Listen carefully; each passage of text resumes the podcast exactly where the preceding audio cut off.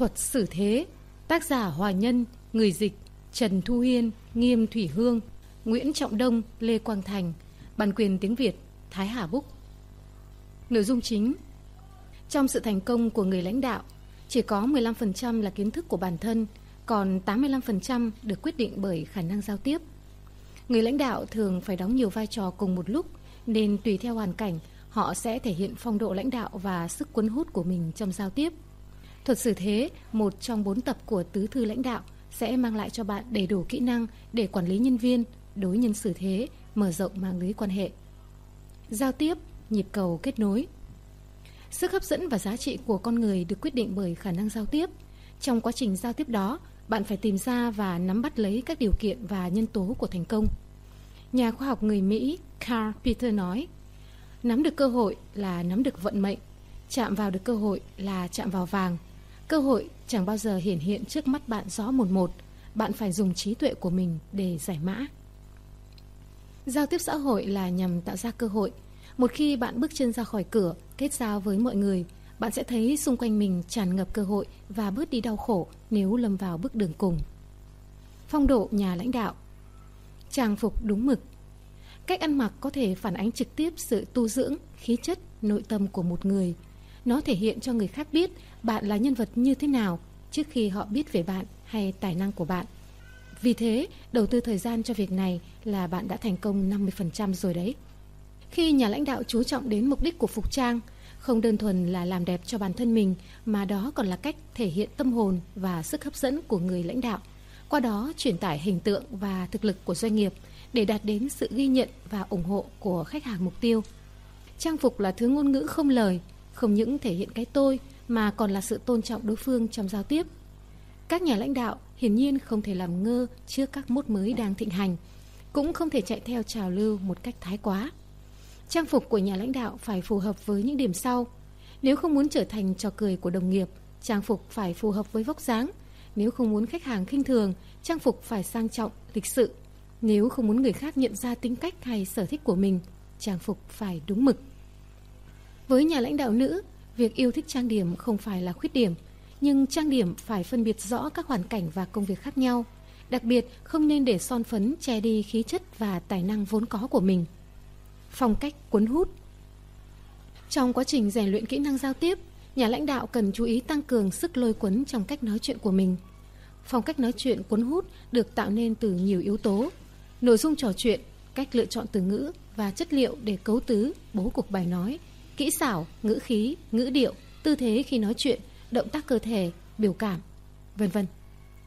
Phong cách là sự kết hợp của phong thái, biểu cảm và cử chỉ.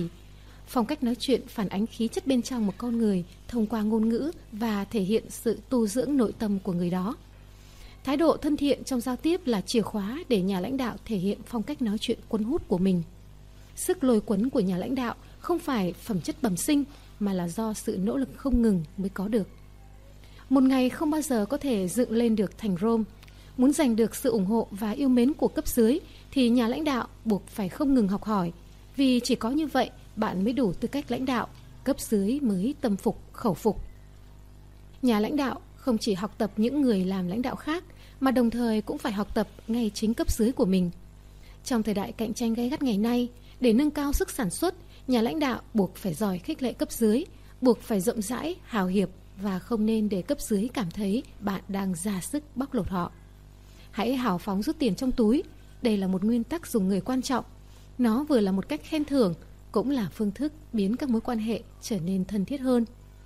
Đối với người bình thường, khi chúng ta nhận được một thứ gì đó đều cảm thấy vui sướng vì chúng ta quá coi trọng việc nhận chứ không phải cho. Khi trở thành lãnh đạo, bạn sẽ có cơ hội làm điều ngược lại. Tuân theo quy tắc cho đi cũng có nghĩa là bạn sẽ thu về thành công vô tận. Nhà lãnh đạo cho dù làm bất cứ việc gì cũng nên tỏ ra chín chắn, hiểu biết hơn cấp dưới và nhất là trước sau phải giữ vững được phong độ và sự uy nghiêm hơn người. Muốn trở nên chín chắn khi giải quyết công việc, bạn buộc phải thấu hiểu nhân tình thế thái trong mọi tình huống, phải đặt mình vào hoàn cảnh của người khác để hiểu được suy nghĩ của họ. Lịch thiệp cũng là một nhân tố tạo nên sự chín chắn khi xử thế. Dưới đây là 5 bí quyết giúp bạn phát triển sự chín chắn, kinh nghiệm và lịch sự. 1. Luôn giữ vẻ ngoài vui vẻ, lạc quan. 2. Trong mọi việc, hãy suy nghĩ cho người khác nhiều hơn. 3. Học tập những người cư xử khéo léo, nghiên cứu cách xử thế của họ. 4. Phát huy tinh thần hợp tác ngay trong cách nghĩ, tư tưởng cũng như hành động. 5. Đối với người khác, hãy khoan dung, nhẫn nại hơn. Tâm lý lành mạnh Người lãnh đạo phải xây dựng quan niệm đầu tư lâu dài cho các mối quan hệ xã hội. Hãy chân thành từ những điều nhỏ nhặt nhất, mà muốn làm được như vậy thì trong tâm phải có sự chân thành. Cổ nhân nói, cảm hóa con người không gì bằng tình cảm. Chất keo giúp gắn kết con người với con người chính là tình cảm. Cho nên khi thuyết phục người khác, bạn nên chinh phục họ, bắt đầu từ tình cảm. Trong quá trình giao tiếp, nếu nhận thấy người khác có thành kiến với mình, thì việc cần làm trước tiên là nên nghĩ cách để tìm hiểu xem trong lòng đối phương rút cuộc đang nghĩ gì. Trốn tránh tuyệt đối không phải là cách hay. Khi Kennedy tranh cử tổng thống, mặc dù phần đông dân chúng đều mến mộ trí tuệ và tài năng của ông, nhưng trong lòng họ vẫn có những hoài nghi, lo lắng. Trước tiên ông còn quá trẻ. Trong lịch sử Hoa Kỳ chưa có ai đắc cử tổng thống ở tuổi đời trẻ như vậy. Kế tiếp là vấn đề tôn giáo. Kennedy là con chiên của Thiên Chúa Giáo. Trong khi đó, tín đồ Thiên Chúa Giáo chỉ chiếm một phần mười dân số Hoa Kỳ. Đối thủ tranh cử từng công kích ông. Muốn làm tổng thống thì trên đầu hãy mọc vài sợi tóc bạc đã nhé. Kennedy không tránh né. Ông đáp trả rằng tóc có bạc hay không chẳng liên quan gì đến việc làm tổng thống cả. Điều quan trọng nhất là phải xem dưới bộ tóc đó có gì. Ông còn đề cập đến vấn đề tôn giáo của mình như sau. Chính vì tín đồ Thiên Chúa Giáo là công dân thiểu số của Hoa Kỳ, nên nếu tôi trúng cử làm tổng thống, điều đó cũng có nghĩa quốc gia này tôn trọng công dân thiểu số. Sau này, công dân da đen, da vàng hay theo các tôn giáo khác đều có thể ra làm tổng thống. Cách giải thích của Kennedy không chỉ quét sạch sự hoài nghi, lo lắng trong lòng dân chúng, thậm chí nhờ điều này ông còn giành chọn số phiếu bầu của bộ phận công dân thiểu số. Phải thấu hiểu bản thân mới có thể rèn luyện kỹ năng giao tiếp. Không kiềm chế được bản thân sẽ vĩnh viễn không khống chế được người khác. Năng lực tự kiềm chế không những giúp người lãnh đạo xây dựng hình tượng tốt đẹp mà còn góp phần rèn luyện trí tuệ tốt hơn.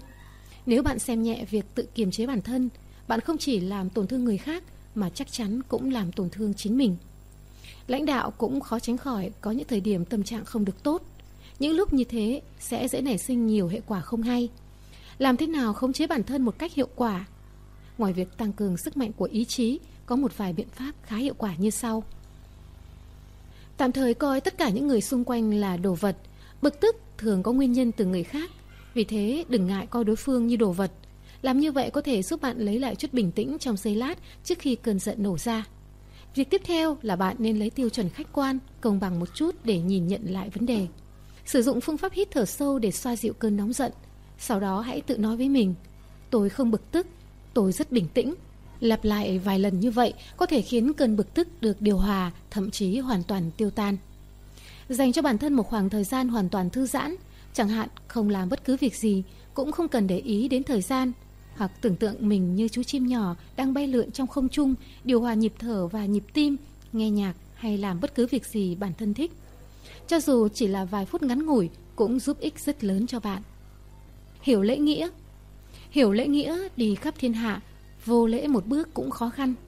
Có qua mà không có lại là vô lễ, là những triết lý sống của người phương Đông. Lễ cũng là một cách thể hiện trí tuệ của mỗi người, thể hiện sự tôn trọng đối với người khác. Nó cũng là cách tự nhiên giúp người lãnh đạo mở rộng không gian cho mình, là nguyên tắc con người sống trong xã hội hiện đại bắt buộc phải tuân thủ. Những người lãnh đạo thực sự biết cách tận dụng các mối quan hệ đều là những người có con mắt nhìn xa trông rộng. Khi bất ngờ gặp khó khăn, họ mới nhận được sự giúp đỡ từ người khác. Có thể thấy quan hệ cộng đồng tốt đẹp có ý nghĩa không hề nhỏ đối với sự tồn tại và phát triển của doanh nghiệp. Để có được điều này, doanh nghiệp không được xây dựng tiền đồ của mình trên sự tồn tại lợi ích của cộng đồng dân cư mà phải trên nỗ lực bảo vệ môi trường sống của cộng đồng. Trên thương trường, mối quan hệ rộng có ý nghĩa nổi bật với người trong giới kinh doanh. Ai cũng biết, thêm một người bạn, thêm một con đường. Trong mối quan hệ giữa bạn bè, bạn đặt vị thế của đối phương cao hơn một bậc. Như vậy tình cảm được tích lũy dần lên, bạn bè nhiều thêm, môi trường tồn tại và phát triển của công ty sẽ ngày càng đi vào quỹ đạo tốt đẹp. Thương trường là nơi tổng hợp của các mối quan hệ thương mại. Vì vậy, có người nói làm kinh doanh 30% dựa vào kỹ xảo, còn 70% dựa vào thu phục lòng người. Cuộc sống là sự sáng tạo, chúng ta phải học cách yêu mến cuộc sống và người sáng tạo ra cuộc sống. Xây dựng hình tượng bản thân đầy uy tín. Người lãnh đạo muốn tạo dựng được uy tín và giành được sự tín nhiệm của mọi người thì trước tiên phải tự tin. Biểu hiện của sự tự tin như sau. Nhìn thẳng vào mắt đối phương, chủ động bắt tay với họ, chủ động mở lời trước, trực tiếp giới thiệu bản thân, khuôn mặt luôn nở nụ cười, nét mặt chân thành, thái độ không tự ti cũng không kiêu ngạo, cố gắng dùng lời lẽ hài hước, không cố ra vẻ kiểu cách, giọng nói phải mạch lạc, rõ ràng. Tham gia đàm phán kinh doanh không được quên mang theo danh thiếp, không nên tùy tiện phát danh thiếp của mình cho người khác. Sau khi đã nhận danh thiếp của người khác, không được để lung tung, không được quên tên họ của khách hàng. Phải phân tích bản thân giao dịch có khả năng thành công được hay không, chứ không nên căn cứ vào ấn tượng của bạn với đối phương để xác định có hợp tác thành công hay không. Khi bước vào một căn phòng có đông đảo quan khách đang ngồi, nên đưa mắt nhìn một lượt khắp phòng và mỉm cười. Điều này sẽ khiến bạn giảm bớt căng thẳng và tự nhiên hơn. Bình tĩnh là điều cần thiết, thận trọng cũng nên có, nhưng tuyệt nhiên không được chần chừ, do dự. Muốn người khác cảm thấy nhẹ nhõm, thoải mái thì chính bạn phải làm được điều đó. Dù gặp phải vấn đề nghiêm trọng đến thế nào, khó khăn lớn đến đâu đều phải cố hết sức thư giãn. Bí quyết để khắc phục cảm giác tự ti là biến tôi thành chúng ta. Chỉ cần nghĩ rằng không có đường cùng là có thể giảm bớt sự sợ hãi trước tương lai. Khi sắp thất bại, nên nhìn nhận sự việc một cách lạc quan, vì điều này có thể tăng thêm tự tin. Khi bạn thấy mông lung, nên nhớ lại trực giác ban đầu. Bất cứ việc gì, chỉ cần thông thạo được một phần thôi, thì những việc khác cũng có thể theo đó mà giải quyết. Hình ảnh đẹp chính là vốn liếng của bạn. Nếu có thể xây dựng được hình ảnh đẹp, bản thân bạn sẽ tràn đầy tự tin và khiến mọi người xung quanh nhìn bạn bằng con mắt khác. Bạn dễ dàng nắm được cơ hội thành công. Thông thường, hình ảnh đẹp có 8 đặc điểm lớn sau. Có trí tiến thủ, lạc quan nhìn về phía trước, luôn có cảm giác thành công, có lòng tin, thái độ cởi mở, tinh thần sáng tạo, mạo hiểm, nhạy bén.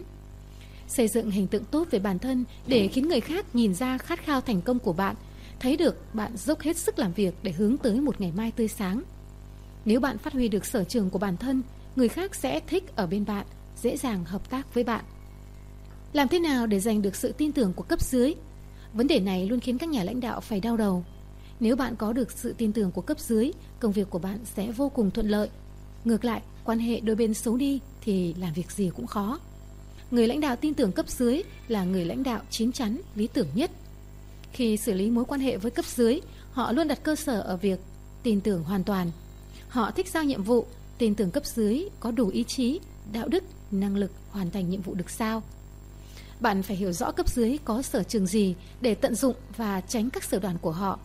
Tin tưởng cấp dưới còn thể hiện ở việc không tùy tiện bộc lộ cảm xúc nghi ngờ hoặc mất kiên nhẫn với những ý kiến sáng tạo, đổi mới của họ. Khi cấp dưới phạm sai lầm nghiêm trọng, hãy cố gắng hết sức để sửa chữa hậu quả chứ không nên đối xử lạnh nhạt với họ. Đối với những cấp dưới có thành tích xuất sắc nên có những biện pháp bảo vệ, tạo môi trường làm việc tốt cho họ. Khi cấp dưới vì một nguyên nhân khách quan nào đó mà vấp phải trở ngại hoặc thất bại, người lãnh đạo nên đứng ra nhận trách nhiệm, tuyệt đối không được đổ hết trách nhiệm lên đầu cấp dưới. Như vậy, cấp dưới mới có được cảm giác an toàn.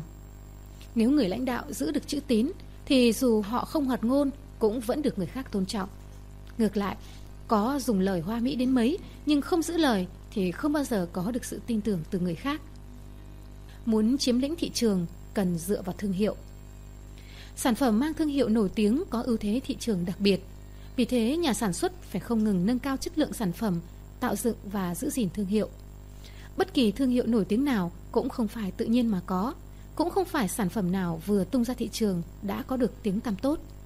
Nhìn tổng thể quá trình hình thành và phát triển của những thương hiệu nổi tiếng, chúng ta có thể thấy sở dĩ các sản phẩm này có thể trở nên nổi tiếng, độc chiếm thị trường chính là vì doanh nghiệp không ngừng cải tiến sản phẩm, từ đó giành được sự tin tưởng của người tiêu dùng.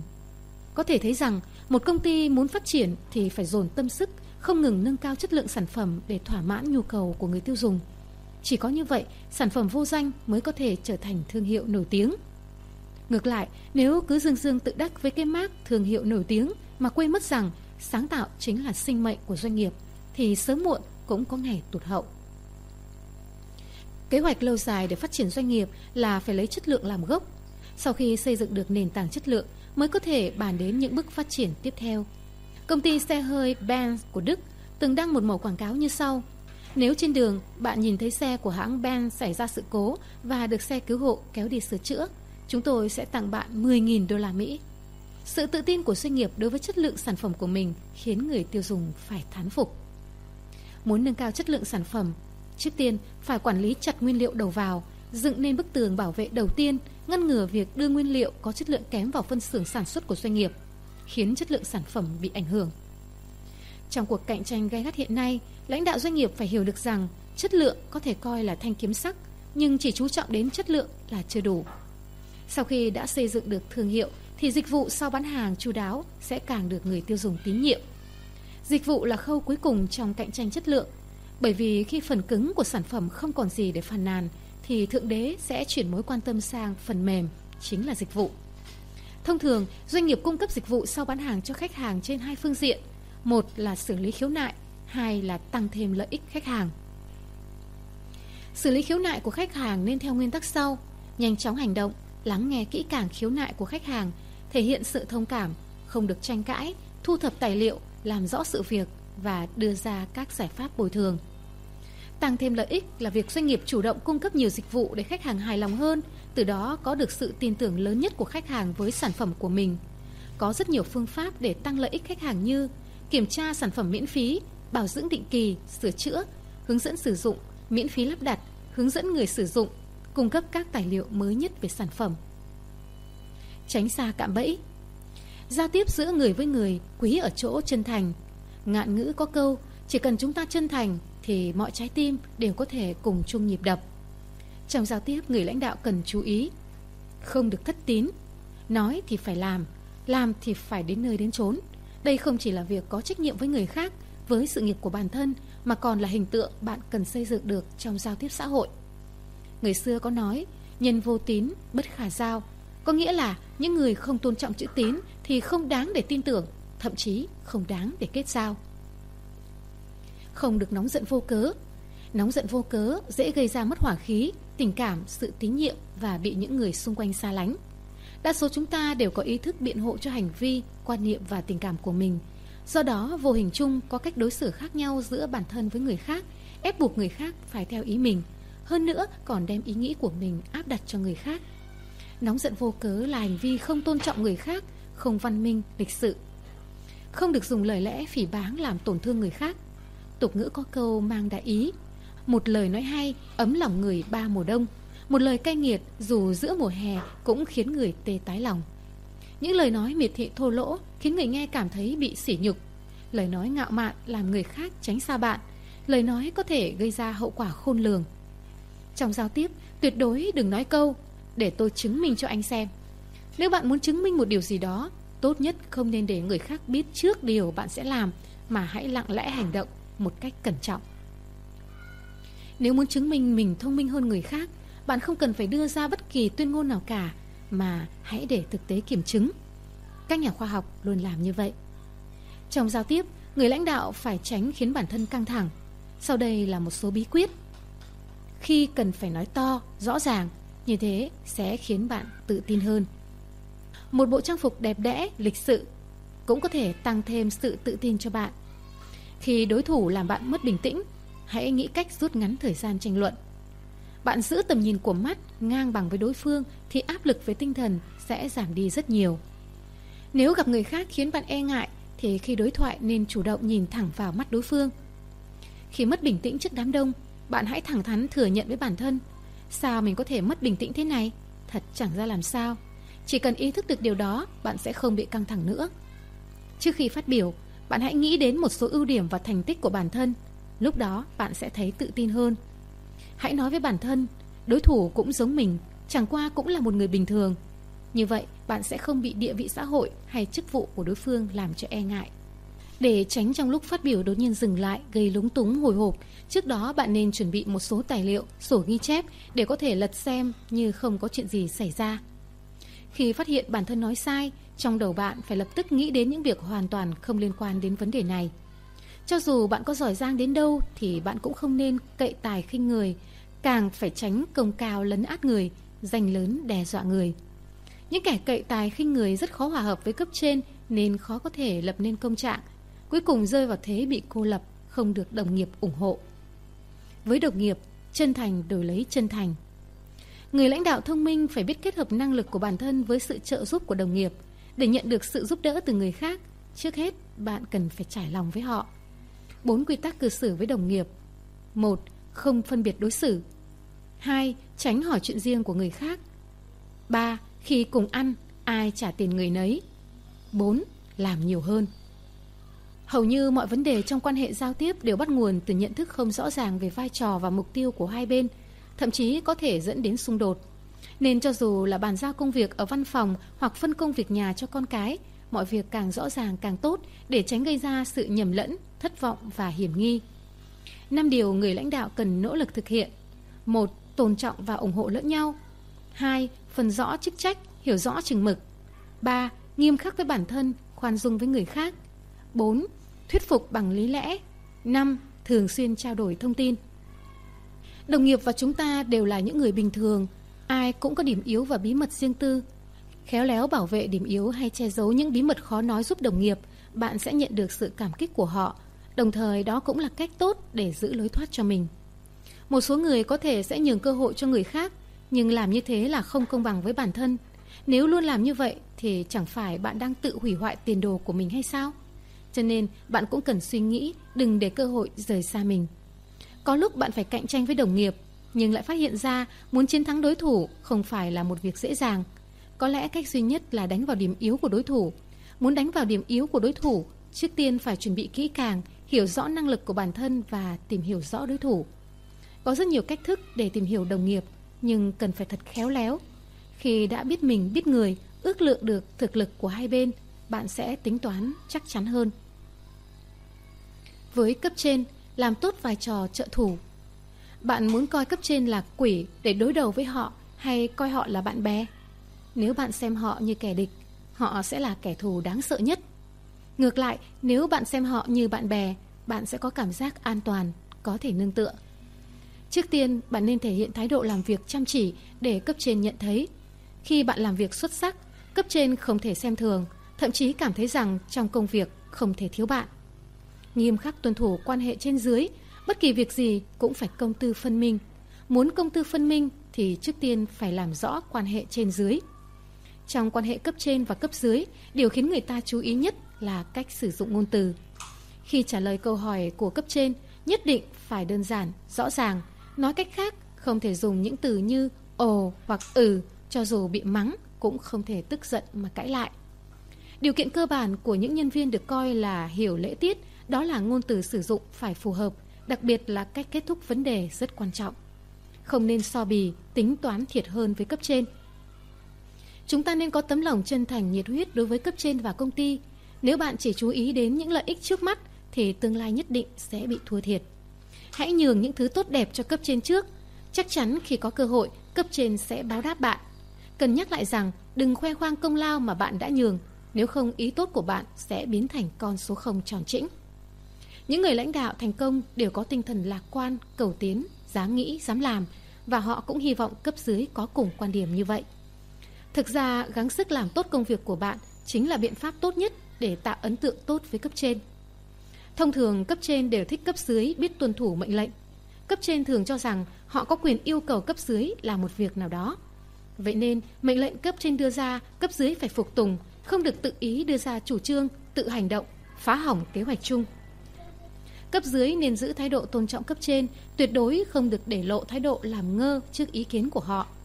Nếu phải làm việc với những cấp trên bảo thủ, tự cho mình là đúng, thì mục tiêu của bạn là để cho ý kiến của bạn được xem xét một cách khách quan, đồng thời không gây khó chịu cho cấp trên.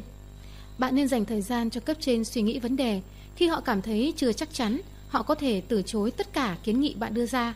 Lúc này, bạn không cần nói bất cứ điều gì, hãy để họ quyết định lại sau khi đã hiểu hết tình hình với cấp dưới, chăm lo bằng cả tấm lòng. Với sự phát triển nhanh chóng như vũ bão của khoa học kỹ thuật ngày nay, nhân viên phải đối mặt với những áp lực ngày càng lớn. Muốn nhân viên toàn tâm với công việc, nâng cao năng suất thì cách duy nhất là lãnh đạo phải chủ động nhận thức và giải quyết những vấn đề của nhân viên, thúc đẩy nhân viên ngày càng dốc tâm, dốc sức cho công ty. Những năm gần đây, một số công ty có khả năng cạnh tranh lớn của Mỹ đua nhau thành lập tổ chức trợ giúp nhân viên. Mục đích là tạo ra sự bảo đảm về mặt tâm lý cho nhân viên, hy vọng có thể giúp họ giải quyết những vấn đề cá nhân và gia đình. Bất kể công ty của bạn có chế độ quản lý này hay không, thì việc quan tâm đến sức khỏe tâm lý của nhân viên đã trở thành một khâu khá quan trọng trong xu hướng quản lý hiện đại. Muốn làm được công tác hỗ trợ tâm lý này, người lãnh đạo trước tiên phải gặp gỡ với nhân viên. Khi gặp cần chú ý những nguyên tắc dưới đây. Về mặt thời gian, bạn nên chọn những ngày đầu tuần chứ không phải cuối tuần. Chọn đầu giờ buổi sáng chứ không phải trước lúc tan ca. Về địa điểm, bạn nên chọn nơi nhân viên có cảm giác riêng tư để tránh trong quá trình nói chuyện bị làm phiền, giúp nhân viên có thể tâm sự thẳng thắn. Bạn cần chú ý lắng nghe chứ không nên đưa ra bất kỳ kiến nghị hay phán đoán nào. Ngoài ra, cần bảo mật nội dung cuộc nói chuyện. Khi người lãnh đạo cần cải thiện phương pháp quản lý, hãy để tất cả nhân viên tham gia vào việc đưa ra quyết định, nói cho họ biết lý do thay đổi, giúp họ hiểu được toàn bộ quá trình và đưa ra giải pháp, từ đó có thể tự giác thực hiện. Việc tham gia khiến nhân viên có cảm giác được coi trọng, triển khai công việc trong tâm trạng vui vẻ. Học cách trao quyền Trao quyền nghĩa là người lãnh đạo trao cho cấp dưới một quyền lực nhất định để người đó có thể tự mình phán đoán và xử lý công việc trong phạm vi được trao quyền. Có bốn vấn đề cần chú ý khi trao quyền. một Quy hoạch toàn diện và thiết kế tổng thể đối với cơ cấu quyền lực của cơ quan. Nếu chỉ dựa vào yêu cầu nhất thời của công việc mà tiến hành tùy ý, tất sẽ dẫn đến cơ cấu quyền lực mất thăng bằng và rối loạn. 2. Lựa chọn chính xác đối tượng trao quyền. Nên căn cứ vào đặc điểm tính chất và mức độ khó dễ của nội dung trao quyền để chọn người phù hợp trên cơ sở sở trường, chuyên môn và năng lực của người được chọn. 3. Có quy định rõ ràng về quyền lợi và trách nhiệm.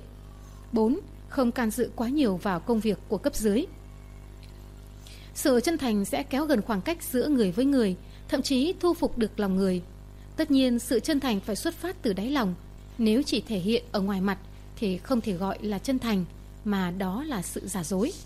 Người lãnh đạo phải có tấm lòng quảng đại, khoan dung, đoàn kết tập thể, không nên tính toán quá chi ly được mất của cá nhân.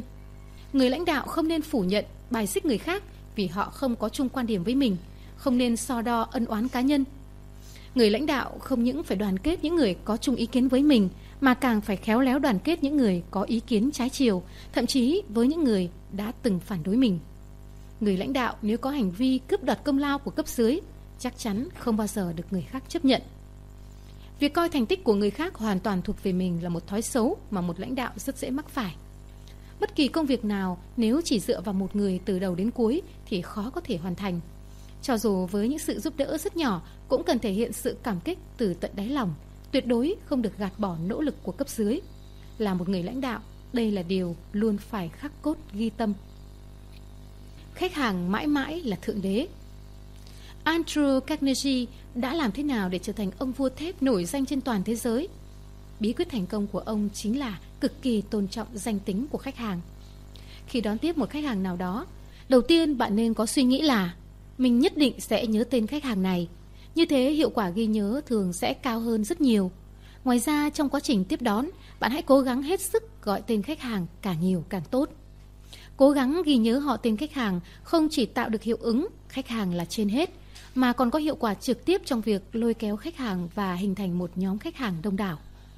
Khi bạn giới thiệu sản phẩm, khách hàng có thể nói Tôi chỉ định xem một chút thôi, chứ chưa có ý định sẽ mua. Bạn đừng để ý đến câu nói này của họ. Những lời anh ta nói có thể là thật, nhưng sau khi bạn giới thiệu xong, biết đâu anh ta sẽ có những suy nghĩ khác. Muốn được khách hàng công nhận, bạn nên chủ động thu hút sự chú ý của họ. Tuy nhiên, nếu muốn thu hút được thì chắc chắn phải thể hiện được năng lực của bản thân. Nói chung, để lưu lại ấn tượng tốt cho khách hàng, chúng ta có thể mượn phương pháp của các ứng cử viên, đó là tích cực kích hoạt các giác quan của con người. Trong giao tiếp xã hội, tâm trạng của con người rất phức tạp. Ai cũng hy vọng hơn được người khác về một vài phương diện, hay ít nhất là chỉ một phương diện để người khác ngưỡng mộ và càng không mong muốn bị người khác chỉ ra khuyết điểm. Thông thường quên đi bản thân vừa thể hiện được sự khiêm tốn, vừa giúp nhiều người biết đến sở trường của bạn – Thậm chí có người còn muốn tìm hiểu cặn kẽ về tài năng và thành tích của bạn. Ai cũng có những điều cấm kỵ rất nhạy cảm. Vì thế khi chạm phải điều cấm kỵ của người khác, bạn nên giả vờ hồ đồ một chút, tránh vô ý chạm vào nỗi đau của đối phương. Khi tiếp khách, người lãnh đạo phải chú ý lời ăn tiếng nói.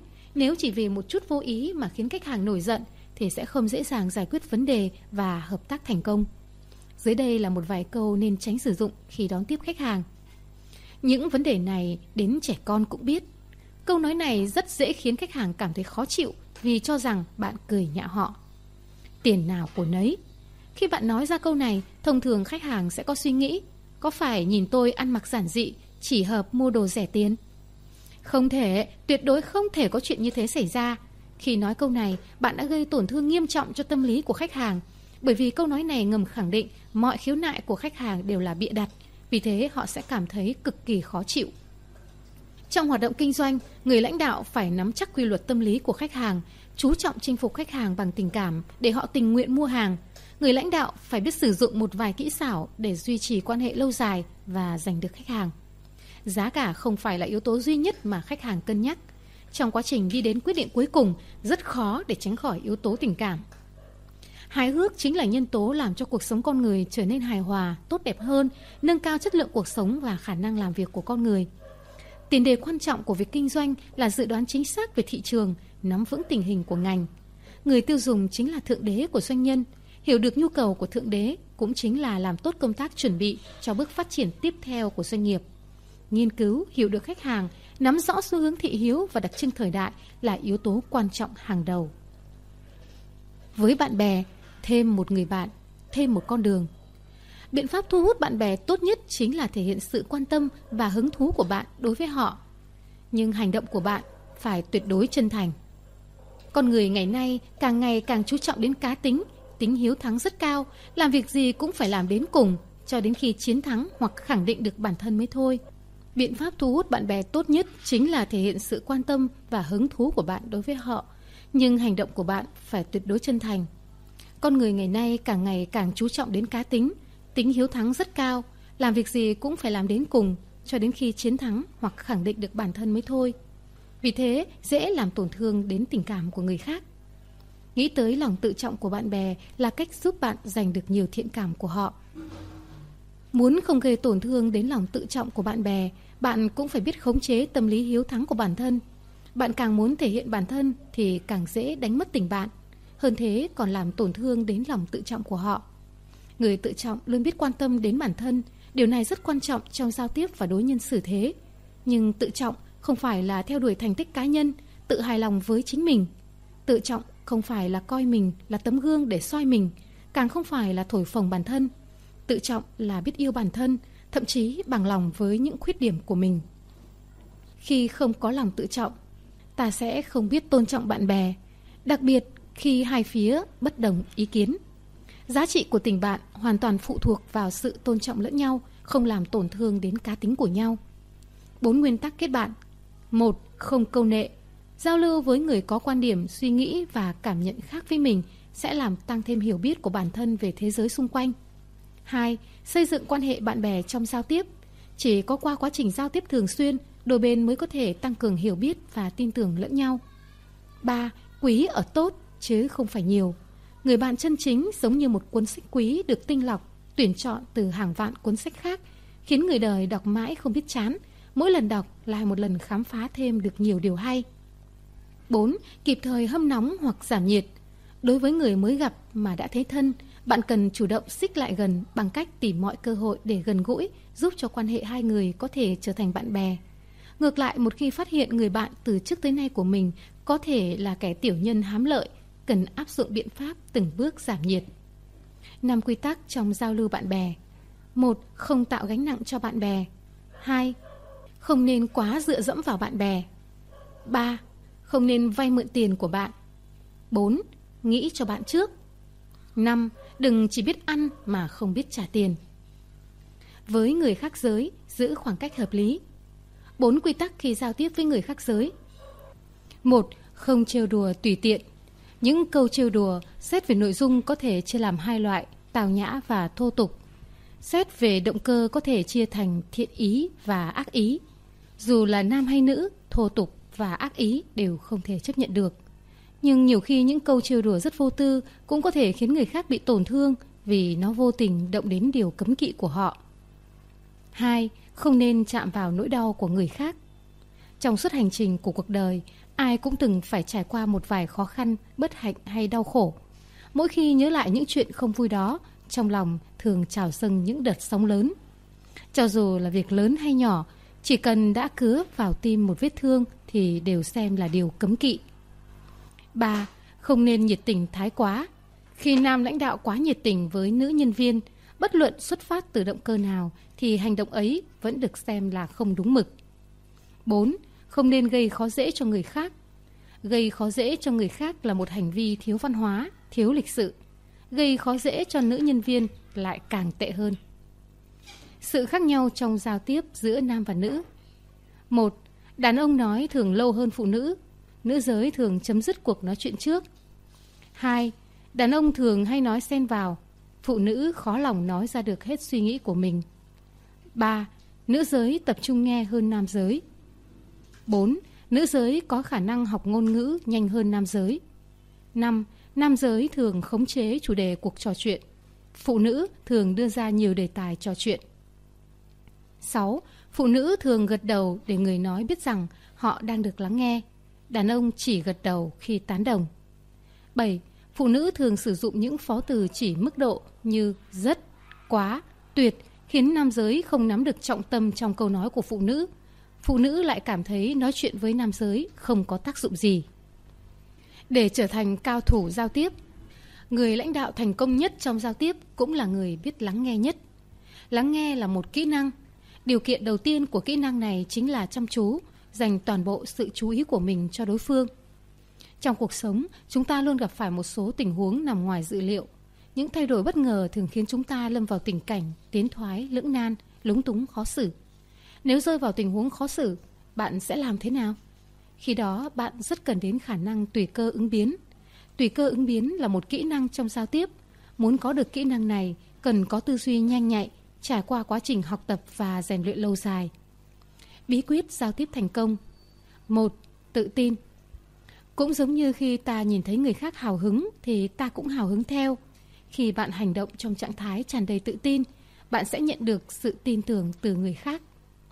Hãy ngẩng cao đầu, nhìn thẳng vào mắt đối phương để họ biết mục đích của bạn.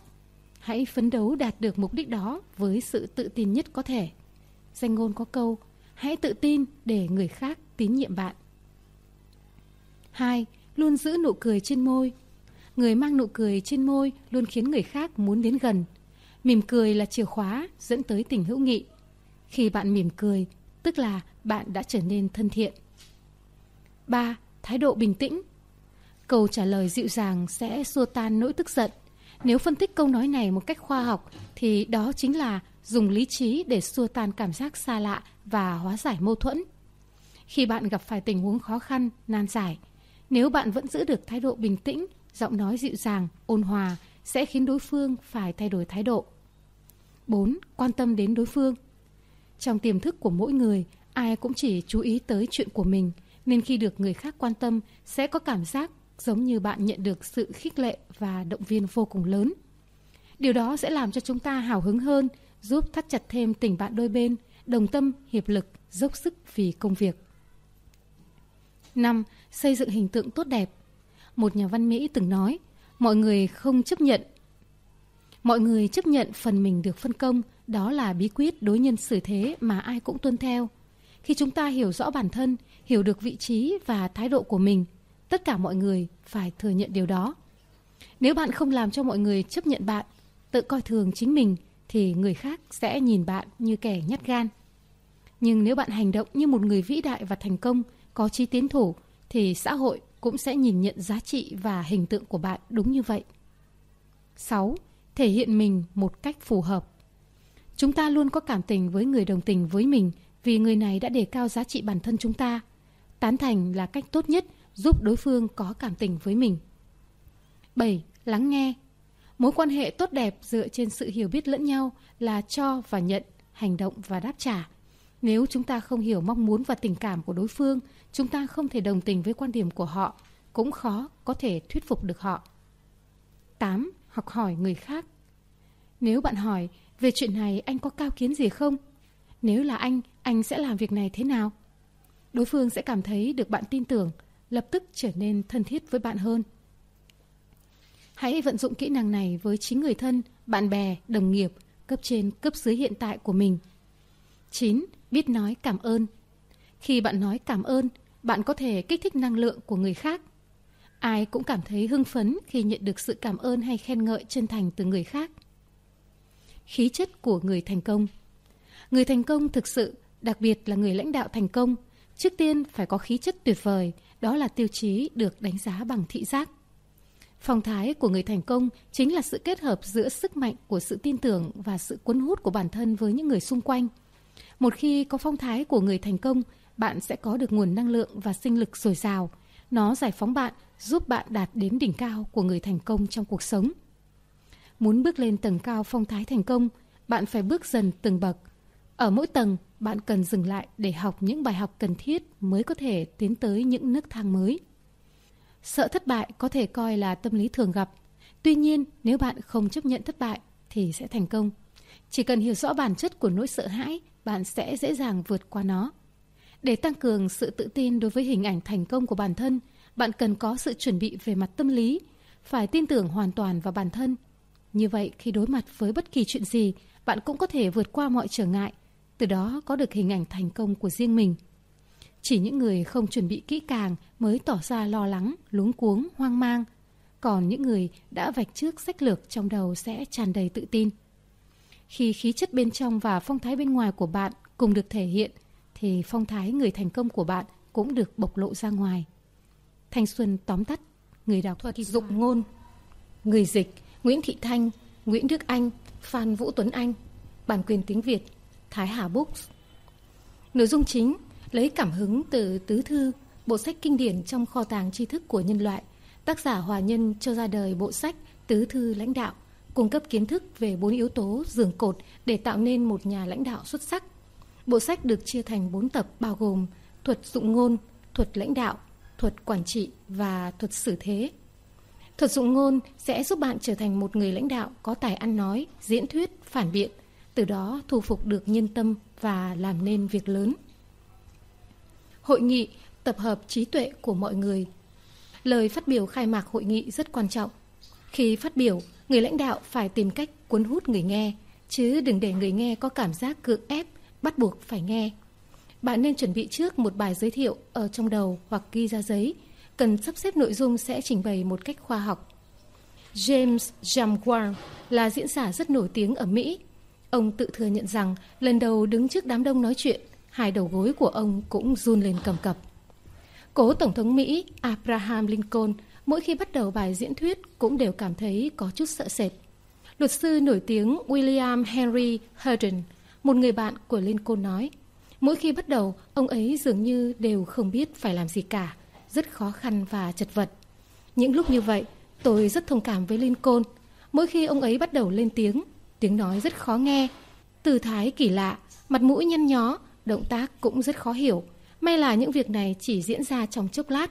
Một lúc sau, ông ấy chấn tĩnh lại, khi đó mới thật sự bắt đầu được. Là một người lãnh đạo, bạn cần phải nỗ lực nâng cao khả năng ăn nói của mình bằng những cách sau đây. Khi có nhiều nội dung phải trình bày, bạn cần sắp xếp rõ vấn đề nào là chính, vấn đề nào là phụ. Việc nắm vững những nội dung phát biểu rất quan trọng. Chỉ khi nắm được nội dung, bạn mới có thể có được cái nhìn tổng quát về vấn đề, từ đó phân tích và giải quyết vấn đề một cách xác đáng. Để bài phát biểu đạt hiệu quả tốt nhất, người phát biểu phải có giọng nói, tư thế sao cho có thể rút ngắn khoảng cách giữa người nói và người nghe, tăng thêm hứng thú cho người nghe. Khi gặp một ý kiến bất đồng, phải lắng nghe lý do. Khi không thể đưa ra những lập luận trái chiều hoặc bác bỏ vấn đề đó, thì không thể phủ định ngay ý kiến đó, mà cần một thái độ tích cực thương lượng để tìm ra một giải pháp thích hợp nhằm giải quyết vấn đề. Chúng ta vẫn thường nói việc phát biểu cần chú ý có chừng mực, thời lượng vừa phải.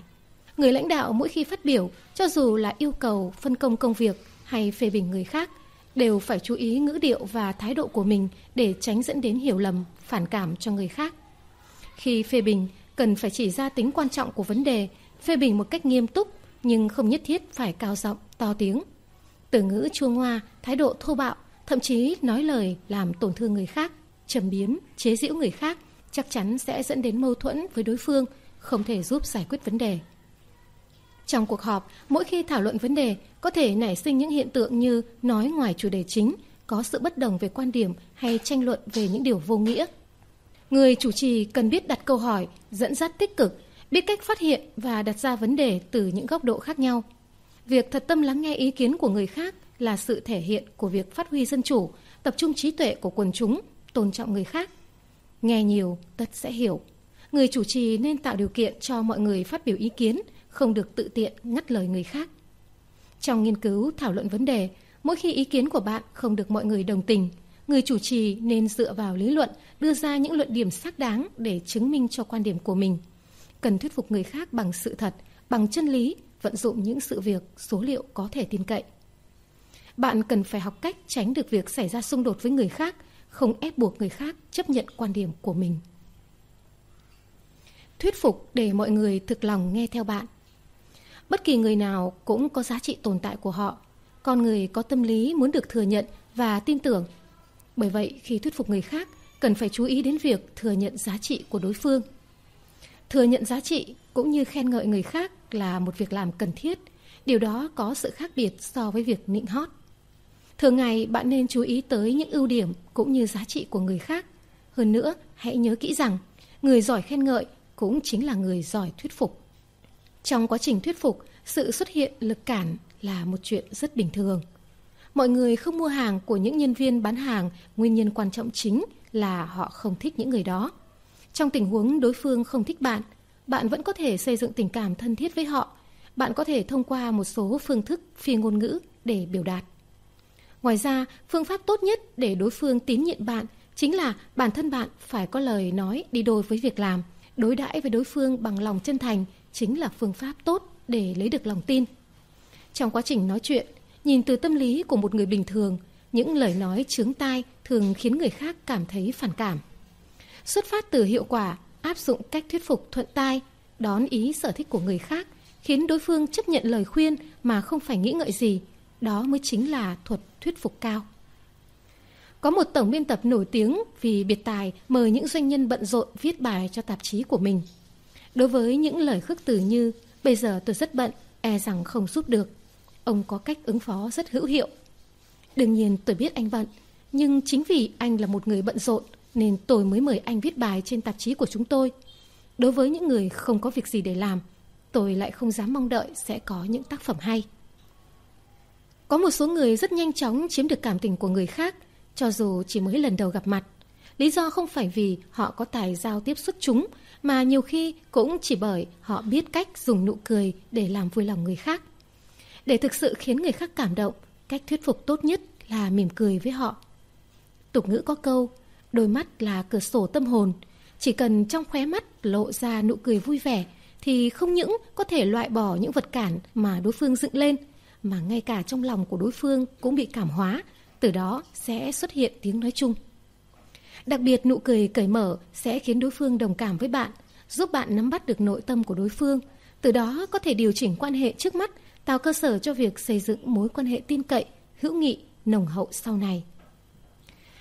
Có những khi cách nói chuyện của người lãnh đạo làm cho nhân viên cấp dưới cảm thấy không hài lòng. Đây là một trong những nguyên nhân tạo ra sự mâu thuẫn giữa lãnh đạo và nhân viên – vì vậy, người lãnh đạo cần hết sức chú ý điều này.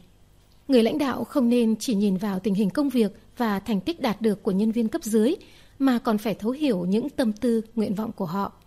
Người lãnh đạo có thể rút ngắn khoảng cách giữa mình với nhân viên bằng cách thường xuyên khuyến khích, cổ vũ nhân viên tích cực làm việc. Mục đích thuyết phục nhân viên của người lãnh đạo là muốn làm cho nhân viên đó cùng đi theo con đường của mình. Nếu tự cho rằng chỉ cần có đủ lý lẽ là được thì vẫn chưa ổn còn cần phải nắm bắt được đặc điểm tâm lý của đối phương, làm cho đối phương can tâm tình nguyện nghe theo bạn.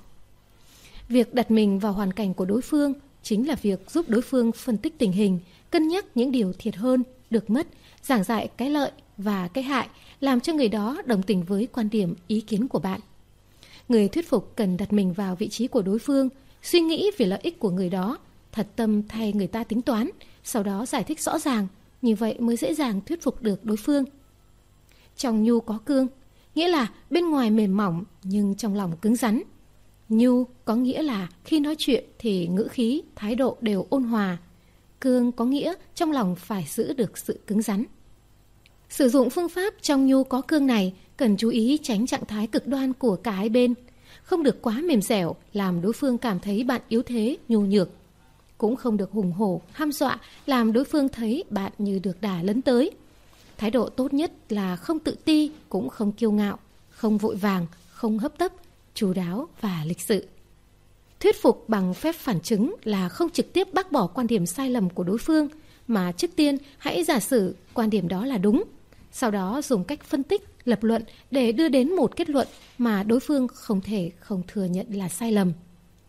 Trong cuốn sử ký hoạt kê liệt truyện, tuyển tập những câu chuyện cười có ghi lại câu chuyện như sau. Chu Trang Vương rất yêu quý một con ngựa, thường ngày cho nó mặc toàn lụa là gấm vóc, ăn đủ thứ cao lương mỹ vị. Kết quả con ngựa trở nên rất béo, cuối cùng bị chết. Chu Trang Vương vô cùng đau xót, định làm tang cho con ngựa. Triều thần khuyên can, Trang Vương đều không nghe, còn nổi giận. Ưu Mãnh biết chuyện, liền vào cung gặp Trang Vương nói, đây là con ngựa mà đại vương yêu quý nhất. Theo thần thì đại vương nên làm lễ tang cho con ngựa theo nghi thức dành cho quốc vương tràng vương liền nói, vậy nên làm thế nào? Ưu Mãnh đáp, nên cho ngựa vào quan tài chạm ngọc, quách làm bằng gỗ khắc, trưng dụng đất của dân cho quân đào huyệt xây mộ cẩn thận. Khi đưa tang, xếp sứ giả nước tề, nước triệu đi trước, sứ giả nước ngụy, nước hàn đi hai bên phía sau. Cũng cần phải làm miếu thờ cho con ngựa, cho nhà nhà cúng lễ, dâng đồ tế. Bằng cách này, các nước chư hầu đều biết được rằng đại vương tuy coi con người không bằng cỏ rác, nhưng lại vô cùng tôn quý con ngựa. Chàng vừa nghe xong chợt tỉnh ngộ, biết mình đã phạm phải sai lầm lớn, liền quyết định không làm đại tang cho con ngựa nữa. Làm phải có tình, nói phải có lý. Đây là hai nguyên tắc cơ bản nhất khi thuyết phục người khác. Thuyết phục người khác bằng lý lẽ chính là dựa vào thực tế. Nói những điều đúng đắn, làm người khác nhận ra tính chính xác trong những lời bạn nói, từ đó tiếp nhận ý kiến của bạn. Phải chú ý rằng, trong khi thuyết phục, cần phải nêu ra chính xác những điểm quan trọng. Nếu không, khi họ cảm thấy chán nản, thì bạn không thể giải quyết vấn đề được. Lời thuyết phục có lý cũng cần phải có tính thực tế, không được nói những câu vô nghĩa, sáo rỗng, khoác lác, phô trương. Cần phải có những luận điểm mang tính thực tế. Giao tiếp phải tự nhiên. Trong những hoàn cảnh khác nhau, con người cần phải biết cách sử dụng kính ngữ một cách thích hợp để thể hiện rõ mình là người có văn hóa, có giáo dục. Tuy nhiên, cũng không nên tùy tiện sử dụng kính ngữ. Nếu sử dụng kính ngữ không hợp lý, có thể khiến câu nói trở thành trò đùa, thậm chí là sự vô lễ đối với người khác. Nhân vô thập toàn, do vậy chúng ta ai cũng nên biết cách nói lời xin lỗi. Lời xin lỗi thật lòng không những có thể hàn gắn mối quan hệ bị sứt mẻ, mà còn giúp bồi đắp thêm tình cảm giữa con người với nhau. Cần ghi nhớ rằng, lời xin lỗi không phải là sự sỉ nhục mà chính là biểu hiện của sự chân thành. Những nhân vật lớn, nổi tiếng nhiều khi cũng phải nói lời xin lỗi. Khi cần xin lỗi thì nên xin lỗi ngay, càng chậm trễ sẽ càng khó mở lời. Thậm chí đôi khi bạn sẽ phải hối hận. Con người ai cũng có lòng tự trọng. Khi một người có yêu cầu đối với người khác thì ít nhiều họ cũng có tâm lý bất an. Nếu ngay lập tức nói không được thì sẽ chạm đến lòng tự trọng của họ, khiến họ càng lo lắng, mất bình tĩnh. Trước hết, bạn cần bày tỏ sự quan tâm, đồng cảm với người nói, sau đó nói rõ về hoàn cảnh thực tại của bạn. Lý do bạn không thể nhận lời. Bởi đã nói trước như vậy nên người nghe có thể đồng cảm với bạn. Họ sẽ tin lý do bạn đưa ra, tin việc bạn từ chối là bất khả kháng. Từ chối là một việc không hề thoải mái. Từ chối một cách nhẹ nhàng là cách để giảm nhẹ căng thẳng giữa hai bên. Đặc biệt khi lãnh đạo từ chối cấp dưới thì càng phải lấy thái độ thật lòng, giọng điệu quan tâm để đưa ra lý do từ chối. Như vậy mới khiến người khác tâm phục, khẩu phục. Trong một số trường hợp đặc biệt, việc nắm bắt thời điểm thích hợp để truyền tải suy nghĩ cũng có thể đạt được mục đích truyền đạt thông tin, bày tỏ cảm xúc. Khi nói chuyện với những người nổi tiếng, không nên có tâm lý sợ hãi, nhút nhát. Chỉ cần bạn thực lòng thể hiện suy nghĩ của mình thì có thể nói chuyện với bất kỳ ai. Tuy nhiên, bạn cũng cần chú ý rằng ngôn từ và thái độ của bạn phải đúng mực. Bạn không nhất thiết phải coi người đó cao siêu hơn mình, chỉ cần đối xử với nhân vật này như một người bạn bình thường để cùng chia sẻ tình cảm, cảm xúc. Anh ta cũng giống như nhiều người khác, cũng có khi mệt mỏi, cũng có lúc bị tổn thương. Thậm chí anh ta có khi còn mềm yếu hơn bạn hoặc nhút nhát như bạn vậy. Những người nổi tiếng thường có nhiều cống hiến hơn những người bình thường. Tuy nhiên, họ cũng có những sở thích cá nhân. Khi bạn dự định tìm hiểu hay trực tiếp đến gặp một người nổi tiếng, bạn nên chuẩn bị sẵn một vài nội dung để trò chuyện. Nếu đây là một người có địa vị, thì bạn nên hỏi ý kiến của một vài người có liên quan. Hài hước thêm gia vị cho cuộc trò chuyện của bạn. Sự hài hước trong cuộc sống có thể chỉ là ngẫu hứng, cũng có thể là phải suy nghĩ để tạo ra. Tuy nhiên, dù thế nào thì nó cũng là một hình thức quan trọng trong giao tiếp hàng ngày. Những lời nói dí dỏm, hài hước có thể phát huy được sự thông minh của cả hai bên trong quá trình giao tiếp. Một diễn viên già người Mỹ, tóc đã bạc trắng, khập khiễng với đôi nạng bước lên sân khấu. Nhìn thấy ông như vậy, ắt hẳn nhiều người sẽ không khỏi lo lắng. Do đó, người dẫn chương trình ngay khi mở đầu đã hỏi Ông có thường xuyên đi khám ở bệnh viện không? Có chứ, tôi vẫn đi thường xuyên. Vì sao vậy? Vì nếu bệnh nhân không đi khám bệnh thì bác sĩ chết đói chứ sống làm sao được. Ngày lúc đó khán giả đã dành một tràng pháo tay rất lớn cho ông. Người dẫn chương trình hỏi tiếp, ông có thường đi mua thuốc không? Có chứ, tôi rất hay đi mua thuốc vì ông chủ hiệu thuốc đáng được sống tiếp. Như vậy cả hội trường lại tiếp tục vỗ tay tán thưởng. Ông có hay uống thuốc không? Không, tôi thường vứt thuốc đi bởi vì tôi cũng muốn sống tiếp. Trong không khí sôi nổi như vậy, khán giả sẽ không thể mệt mỏi hay buồn ngủ được. Còn người dẫn chương trình và cách pha trò dí dỏm của anh ta thì thật xuất sắc. Người lãnh đạo khi đàm phán, trao đổi muốn dùng hài hước để tạo không khí thì cần chú ý rằng chỉ cần sơ suất sẽ khiến cho hài hước trở thành lời châm biếm, đả kích. Để bồi dưỡng khiếu hài hước, bạn cần tăng cường kiến thức và cách biểu đạt khác nhau, vun đắp thêm tinh thần lạc quan và thái độ nhiệt tình, tin yêu trong cuộc sống. Bồi dưỡng và nâng cao năng lực của bản thân, đặc biệt là việc nhìn nhận vấn đề dưới nhiều góc độ. Ngoài ra, cần chú ý góp nhặt những câu chuyện cười, những điều hài hước trong cuộc sống làm vốn riêng của mình. Sự hài hước không phải là thứ mà con người từ khi sinh ra đã có, nó là sự kết tinh của trí thông minh, khả năng sáng tạo và độ nhạy cảm. Chúng ta ai cũng thích nghe những câu chuyện hài hước vì nó mang lại tiếng cười, tăng thêm sự sảng khoái cho cuộc sống. Tuy nhiên, kể chuyện cười không phải là cách giao tiếp thông thường, nó có những điều cấm kỵ riêng. Không lặp lại nhiều lần một trò hài hước. Kể chuyện cười không nên miễn cưỡng, tránh nói những câu khẳng định trước khi kể chuyện. Ví dụ như đây là một câu chuyện vô cùng thú vị, hài hước, chắc chắn mọi người sẽ cảm thấy buồn cười ngay. Không nên cười trước, không nên kể những câu chuyện châm biếm. Dùng cách nói hài hước để khen ngợi người khác chính là biết cách tạo niềm vui nhỏ trong niềm vui lớn.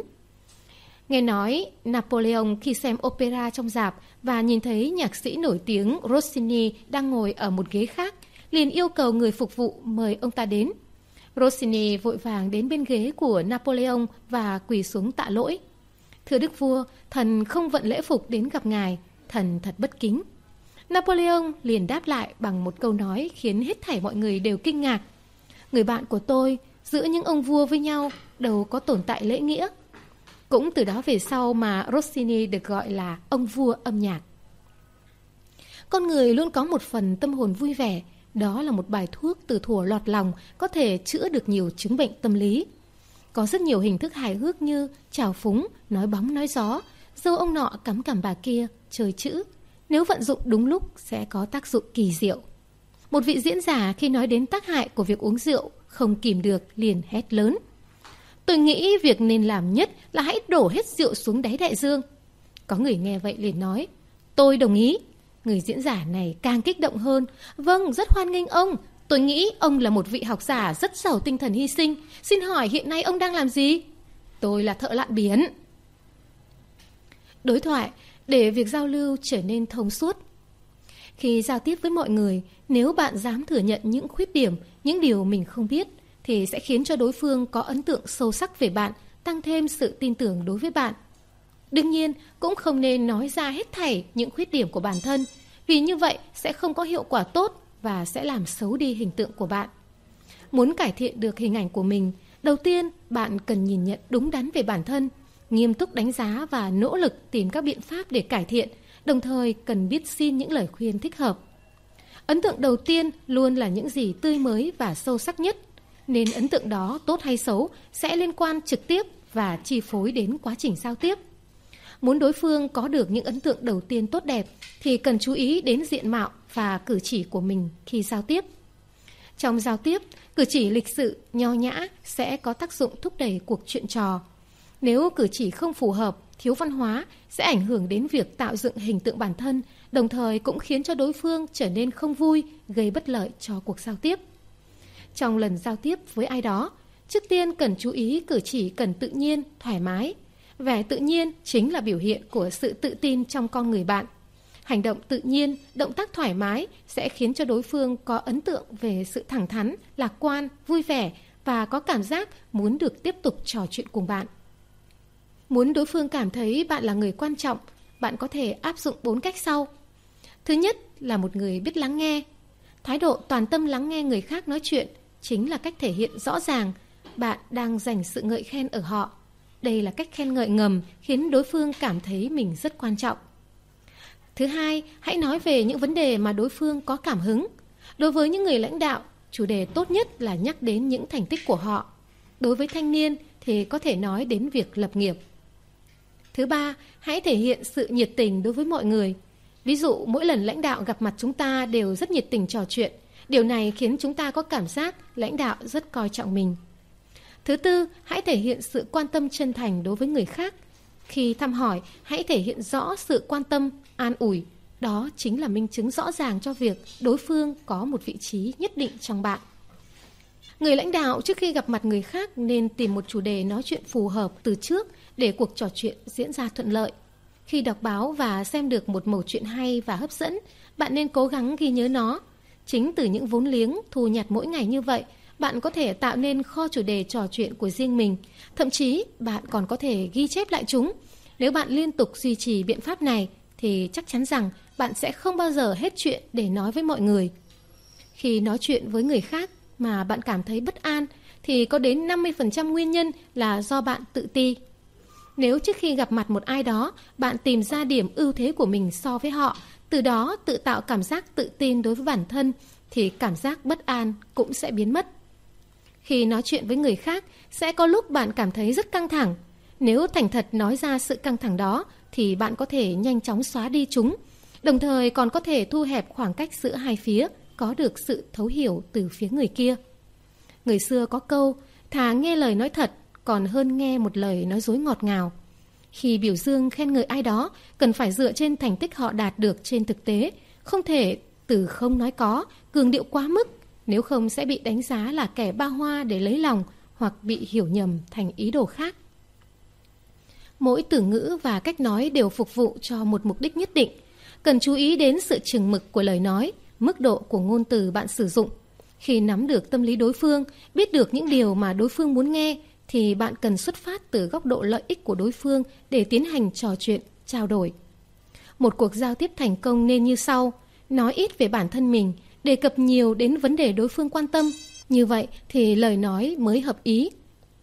Khi giao tiếp, nếu bạn biết điều khiển tình cảm của đối phương, khiến đối phương có những cảm xúc tích cực về bạn, thì chắc họ sẽ không ngại ngần đón nhận lời khen từ phía bạn. Trong giao tiếp, có những khi chúng ta không tiện nói thẳng mà cần dùng những lời nói uyển chuyển, kín đáo để né tránh, vừa thể hiện được ý kiến của mình, vừa tránh được những hoàn cảnh khó xử.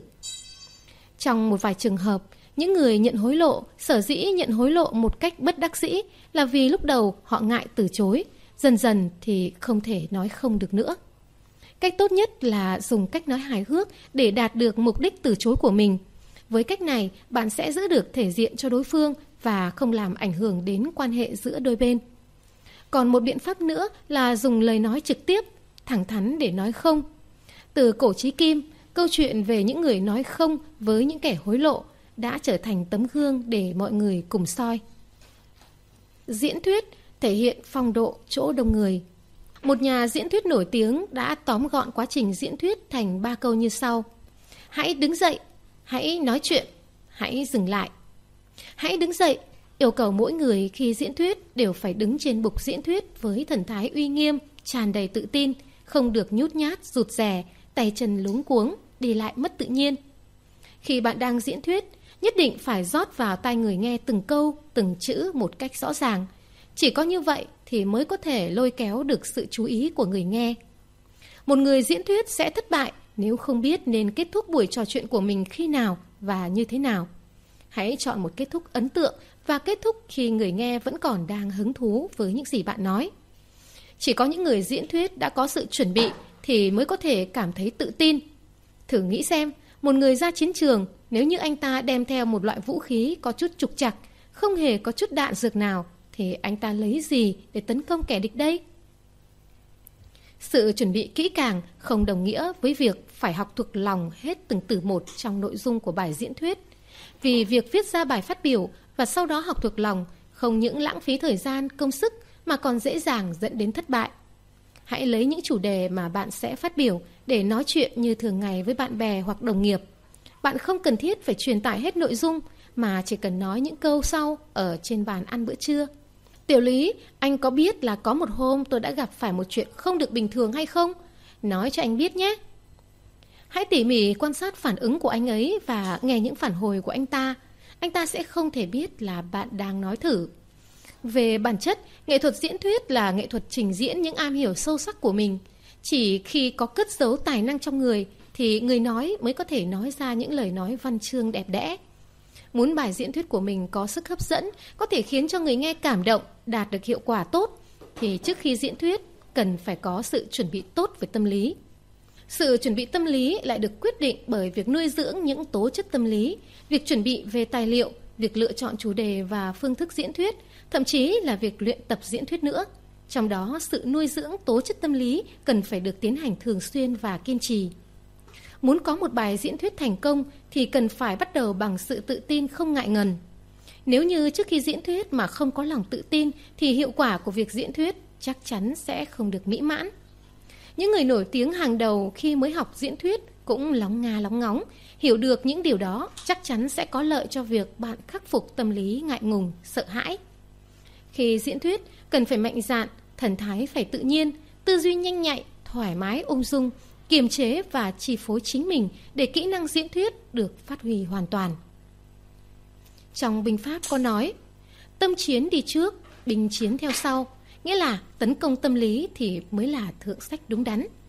Liên Côn từng nói, cho dù mọi người có thù hẳn gì tôi, chỉ cần họ cho tôi một cơ hội để nói chuyện, thì tôi sẽ có thể thuyết phục được họ. Sở dĩ ông nói như vậy là bởi ông có thể khéo léo vận dụng thuật tấn công tâm lý trước, khiến cho khoảng cách tâm lý giữa người khác và mình được nối gần lại, giúp thay đổi từ cảm giác thù hằn sang cảm nhận tốt. Ông đã dùng thứ ngôn ngữ giản dị và rất giàu tình cảm để đánh bại đối thủ của mình. Những người dám tự tin nói chuyện trước công chúng trong khi chưa hề có một chút chuẩn bị nào thường nhận được sự hoan nghênh rất lớn từ phía mọi người. Trước tiên, bạn phải nâng cao trình độ chuyên môn cũng như hiểu biết xã hội của mình để khi nhận lời diễn thuyết thì lập tức có thể bàn luận về chủ đề của hội nghị và do đó mà thu hút sự chú ý của người nghe. Thứ hai, bạn phải có năng lực chuẩn bị hơn người. Có như vậy thì khi bắt đầu bài ứng khẩu, bạn mới có thể điều chỉnh hứng thú cũng như cảm xúc của người nghe. Thứ ba, bạn phải có khả năng vừa nói lại vừa có thể suy nghĩ về chủ đề sau đó. Nếu như vậy, cùng lúc khi bạn đang diễn thuyết đã có thể chuẩn bị cho việc diễn thuyết tiếp tục ở phía sau. Thứ tư, bạn cần phải có trí nhớ cực kỳ tốt, đồng thời còn phải hiểu biết tinh thông kiến thức ở nhiều mảng khác nhau.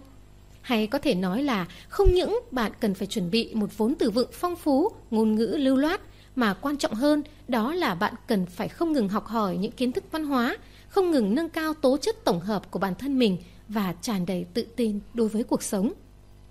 Lắng nghe, muốn nói giỏi, trước tiên phải lắng nghe. Tục ngữ có câu, giỏi làm người nói thì sẽ giỏi làm người nghe.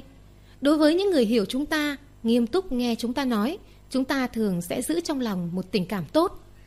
Do vậy, nếu như bạn muốn người khác có tình cảm tốt với mình, thì nên nghiêm túc lắng nghe họ nói chuyện. Như vậy, người ta sẽ thấy rằng bạn là người hiểu biết, từ đó sẽ có cảm tình và tin tưởng bạn hơn. Nếu như bạn hy vọng mình có thể trở thành một người giỏi ăn nói, thì trước tiên hãy là một người biết lắng nghe. Muốn làm cho người khác cảm thấy thích bạn, thì đầu tiên hãy làm cho người ta cảm thấy hứng thú.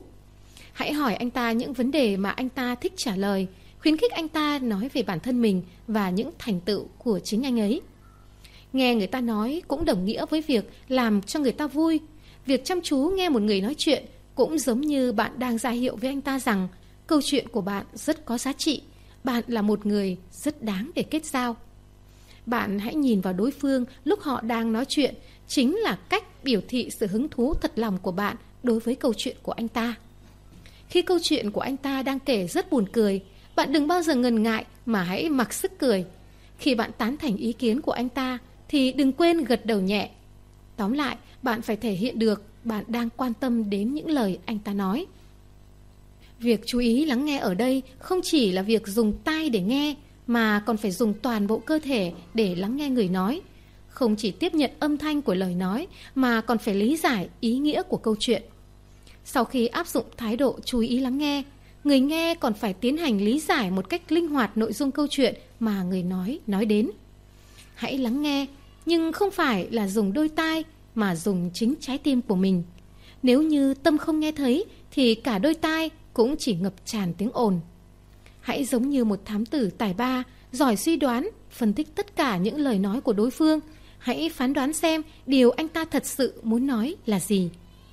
Nói tóm lại, mỗi chúng ta đều nên học tập phương pháp thăm dò người khác qua lời nói sắc mặt trong khi lắng nghe. Cố gắng hết sức để thu thập và lợi dụng những thông tin không phải ngôn ngữ thông thường này. Những điều này sẽ giúp chúng ta trong việc phân tích và đưa ra quyết sách trong cuộc đàm phán. Thanh Xuân tóm tắt, người đọc đạo. Kim Thoa, người dịch Nguyễn Thị Thanh, Nguyễn Đức Anh, Phan Vũ Tuấn Anh, bản quyền tiếng Việt, Thái Hà Books. Nội dung chính Lãnh đạo không nhất thiết phải là người học rộng, nhưng nhất thiết phải là người có năng lực. Họ phải biết lựa lời với cấp trên, phải nghiêm khắc mà độ lượng, ân cần, niềm nở với cấp dưới, phải động viên tinh thần cộng sự, phải biết tùy cơ ứng biến, nhanh nhạy, khôn khéo với đối phương, phải biết tranh thủ những người ủng hộ, đồng thời đặt mình vào vị trí của những người phản đối mình để tìm cách thu phục họ. Bồi dưỡng tố chất lãnh đạo không phải là việc có thể làm trong một sớm một chiều mà cần phải tích lũy qua thời gian. Người lãnh đạo phải không ngừng học tập để nâng cao năng lực và rèn luyện tố chất của mình. Trao dồi kỹ năng một cách đúng đắn là chúng ta đã thành công được một nửa. Một nửa còn lại chính là việc chúng ta áp dụng được vào thực tiễn những gì mình đã học. Có mục tiêu mới có phương hướng và động lực. Hàng ngày, chúng ta đều bắt gặp những người không hài lòng với cuộc sống của bản thân và thế giới xung quanh. Thực ra, có tới 98% trong số họ không thể miêu tả rõ ràng về một thế giới khiến họ cảm thấy hài lòng. Họ không có mục tiêu cụ thể để thay đổi cuộc sống. Một nhân viên bình thường có mục tiêu sẽ trở thành người tạo ra lịch sử. Một người không có mục tiêu sẽ mãi mãi chỉ là một nhân viên bình thường. Mục tiêu giúp bạn biết cái đích phải đến và thúc giục bạn tiến lên. Khi nỗ lực thực hiện mục tiêu, bạn sẽ cảm thấy tự hào về bản thân mình. Cùng với thời gian, khi bạn lần lượt thực hiện được các mục tiêu, thì tư tưởng và phương thức làm việc của bạn cũng sẽ thay đổi. Mục tiêu của bạn phải thật cụ thể và có khả năng thực hiện. Đây là điều rất quan trọng. Bởi nếu một kế hoạch được đưa ra không cụ thể, không xác định được có khả thi hay không, thì sự tích cực của bạn sẽ bị giảm đi đáng kể vì bạn không biết mình còn cách mục tiêu bao xa. Khi có những mục tiêu trong cuộc sống, chúng ta sẽ thấy công việc nào cũng đều có ý nghĩa. Cuộc sống của chúng ta vì thế cũng trở nên vui vẻ và tràn đầy sức sống. Đơn giản vì chúng ta đang hướng đến mục tiêu. Nhiều lúc chúng ta thất bại không phải do những khó khăn trên đường đời mà do chúng ta không có niềm tin vào mục tiêu của mình. Một mục tiêu có khả năng thành công là động lực giúp chúng ta tiến bước. Năm 1984, tại giải Marathon quốc tế được tổ chức tại Tokyo, vận động viên người Nhật Bản Keijo Yamada đã bất ngờ đánh bại các tên tuổi lớn và giành được huy chương vàng. Khi được hỏi lý do gì đã khiến anh giành được thành tích tuyệt vời đến vậy, anh trả lời, tôi chiến thắng bằng trí tuệ. Mãi đến 10 năm sau, điều bí mật mới được làm sáng tỏ. Trong cuốn tự truyện của mình, Yamada viết Trước mỗi lần thi đấu, tôi đều đi xem trước tuyến đường mình sẽ chạy, vẽ lại những địa điểm nổi bật như địa điểm đầu tiên là ngân hàng, tiếp đến là một cái cây to. Vì thế, khi vào cuộc thi chính thức, tuyến đường hơn 40 km đã được tôi chia nhỏ ra và hoàn thành hết sức nhẹ nhàng. Thực ra lúc đầu tôi không biết cách làm đó. Tôi chỉ nhắm đến lá cờ cắm ở vạch đích và kết quả là sau khi chạy được hơn 10 km, tôi đã kiệt sức. Tôi rất hoảng sợ trước mục tiêu xa vời phía trước. Có rất nhiều câu chuyện và nhiều thành quả nghiên cứu chứng minh rằng trong mỗi con người đều đang ẩn chứa tiềm năng to lớn chưa được khai thác. Học giả Mỹ William James đã nghiên cứu và phát hiện ra rằng người bình thường mới chỉ phát huy được một phần mười khả năng của mình, chúng ta mới chỉ sử dụng một phần rất nhỏ tiềm năng của mình. Roosevelt, Tổng thống thứ 32 của Hoa Kỳ từng nói, người kiệt xuất không phải là những người được ban cho tài năng thiên bẩm, mà là người biết cách phát huy khả năng của mình ở mức độ cao nhất. Thành công là gì? Thành công chính là thiết lập mục tiêu rõ ràng và thực hiện mục tiêu đó bằng nỗ lực của bản thân. Nhưng có không ít người trong quá trình thực hiện mục tiêu lại bị những việc khác thu hút sự chú ý để rồi liên tục thay đổi mục tiêu và cuối cùng họ đã đánh mất mục tiêu ban đầu của mình. Có một câu chuyện như thế này. Có ba người công nhân đang xây tường. Một người qua đường hỏi họ, anh đang làm gì? Người thứ nhất trả lời, xây tường. Người thứ hai trả lời, tôi đang kiếm tiền. Người thứ ba trả lời, tôi đang tạo nên một ngôi nhà độc đáo nhất trên thế giới. Người thứ nhất làm việc chỉ vì công việc. Người thứ hai làm việc vì tiền, còn người thứ ba làm việc vì một mục tiêu. Được biết đây là câu chuyện có thật. Sau đó anh công nhân thứ nhất và thứ hai vẫn chỉ là những công nhân xây tường bình thường, trong khi anh công nhân thứ ba đã trở thành một kiến trúc sư nổi tiếng. Việc thiết lập mục tiêu có ý nghĩa quan trọng đối với việc thành công của cả một kế hoạch. Đó là kim chỉ nam, là điểm xuất phát và đồng thời là đích đến cho mọi kế hoạch và hành động. Có rất nhiều người không đủ tự tin vào năng lực của bản thân nên thường tìm mọi lý do để biện hộ. Họ đã đổ vấy trách nhiệm cho ông trời. Trên thực tế, có nhiều lúc nguyên nhân thất bại của một người là do người đó không có những hành động thiết thực để thực hiện lý tưởng của mình. Chúng ta thường chỉ có ý tưởng, nhưng lại không biến ý tưởng đó thành mục tiêu. Hơn nữa, ý tưởng đó lại chưa được định hình nên mục tiêu cũng vì thế mà không rõ ràng. Kết quả là khi hành động, người ta mất phương hướng, thậm chí không biết mình còn cách mục tiêu bao xa. Muốn trở thành người lãnh đạo thành công, tự tin và kiêu hãnh, chúng ta phải xác định thật rõ mục tiêu của mình. Khi mục tiêu đã rõ ràng thì việc phải làm như thế nào không còn là vấn đề và thành công là chuyện đương nhiên. Hành động có mục tiêu đúng, phải hành động ngay. Khi mục tiêu đã được thiết lập, người lãnh đạo phải hành động ngay, thậm chí là làm việc không ngừng nghỉ. Khả năng hành động ngay cũng như khả năng giỏi sắp xếp kế hoạch hành động là điều rất quan trọng trong thành công của bất kỳ cá nhân nào. Nếu thiếu đi khả năng đó, cho dù mục tiêu của bạn có tốt đến đâu, bạn cũng rất khó có thể thực hiện được. Napoleon từng nói, dành chút thời gian để suy nghĩ thấu đáo. Khi thời cơ đến thì không nghĩ ngợi gì nữa mà lập tức hành động. Tính chủ động giúp nhà lãnh đạo nhìn thấy được những sự việc mà người khác không nhìn thấy, giúp họ có được những việc làm mang tính chiến thuật và giành được sự tín nhiệm của người khác. Nhưng tại sao nói thì dễ mà làm thì lại khó? Bởi vì chúng ta đã bỏ qua sự liên hệ giữa biết và hành động. Chúng ta không lựa chọn cách làm chủ động. Lựa chọn có nghĩa là chúng ta phải chịu trách nhiệm về thái độ và hành vi của chính mình, không đổ lỗi cho người khác và hoàn cảnh. Để làm được điều đó, chúng ta phải trải qua một quá trình tự xung đột, đối kháng. Phải có sự lựa chọn sáng suốt, nếu không, hành động chúng ta rất dễ bị phụ thuộc vào hoàn cảnh. Chúng ta hãy hành động trước, sau đó sẽ dần hoàn thiện bản thân trong quá trình hành động. Hành động có tác dụng khích lệ chúng ta, đó là biện pháp có hiệu quả để đối phó với tính lười biếng. Napoleon đã từng nói một câu rất nổi tiếng. Lúc nào tôi cũng chiến đấu trước, rồi mới lên kế hoạch chiến đấu sau. Bạn không cần phải hoàn thiện mình hay thay đổi hoàn toàn thái độ sống của mình trước khi tìm kiếm cuộc sống mà mình đang hướng tới. Chỉ có hành động mới làm cho bạn tốt hơn. Cách làm thông minh nhất là tiến về phía trước, thực hiện mục tiêu mà mình hướng tới.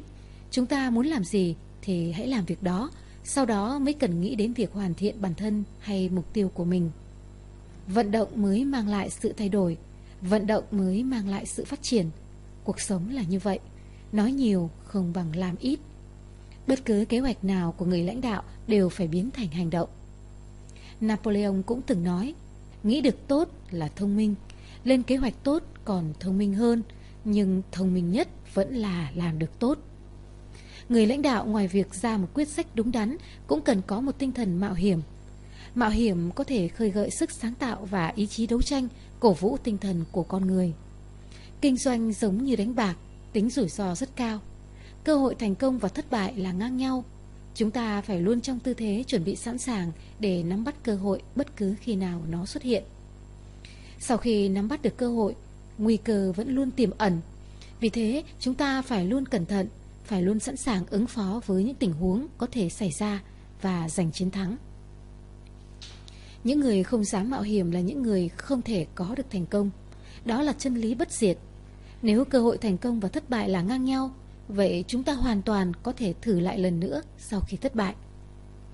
Chúng ta thường có thói quen kéo dài thời gian khi làm một việc gì đó và thường thích hưởng thụ trước khi bắt tay vào hành động. Việc kéo dài thời gian như vậy sẽ dẫn đến thất bại. Lấy lý do chưa chuẩn bị đầy đủ để không hành động sẽ chỉ làm kế hoạch của chúng ta bị chậm trễ và đánh mất cơ hội mà thôi. Trong hoàn cảnh đó, cách tốt nhất là tận dụng những điều kiện đã có để bắt đầu hành động. Vừa hành động, vừa tìm kiếm hoặc đợi chờ điều kiện chín mùi. Không phải là tôi không muốn hành động, mà là hành động cũng không có ích lợi gì. Vậy thì còn hành động làm gì nữa? Trên thực tế, hành động không lúc nào là muộn. Có thể trước đó chúng ta đã bỏ lỡ cơ hội, điều kiện tốt, nhưng trong tình huống đó, chúng ta chỉ có một con đường duy nhất là hành động. Mục đích của hành động là tìm lại những cơ hội và điều kiện đã mất để bù đắp thiệt hại và sai lầm, để công việc quay trở lại trạng thái bình thường. Tự tin, tin rằng mình làm được thì sẽ làm được. Sức mạnh lớn nhất xuất phát từ chính chúng ta, kẻ thù lớn nhất của chúng ta cũng chính là chúng ta. Làm lãnh đạo, chúng ta phải nghiêm khắc với chính mình. Có như vậy, chúng ta mới tự tin đón nhận thử thách, đồng thời trở thành tấm gương cho cấp dưới. Nếu bạn nghĩ rằng tôi làm việc gì cũng thất bại, tôi là một người vô dụng, thì chắc chắn bạn sẽ không thể thành công khi làm bất cứ việc gì. Trong cuộc đời, mỗi con người đều trải qua không ít lần thất bại và cũng có nhiều lúc thành công. Nếu lúc nào chúng ta cũng chỉ nghĩ đến thất bại, chúng ta sẽ không bao giờ vượt qua được nó. Kẻ thù lớn nhất mãi mãi là chính chúng ta.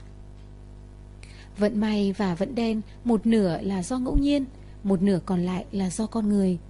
Sau khi tiến hành điều tra đối với một người có vận may trên thương trường, người ta đã phát hiện ra rằng người đó thuộc kiểu người không bảo thủ, biết thay đổi cho phù hợp với hoàn cảnh.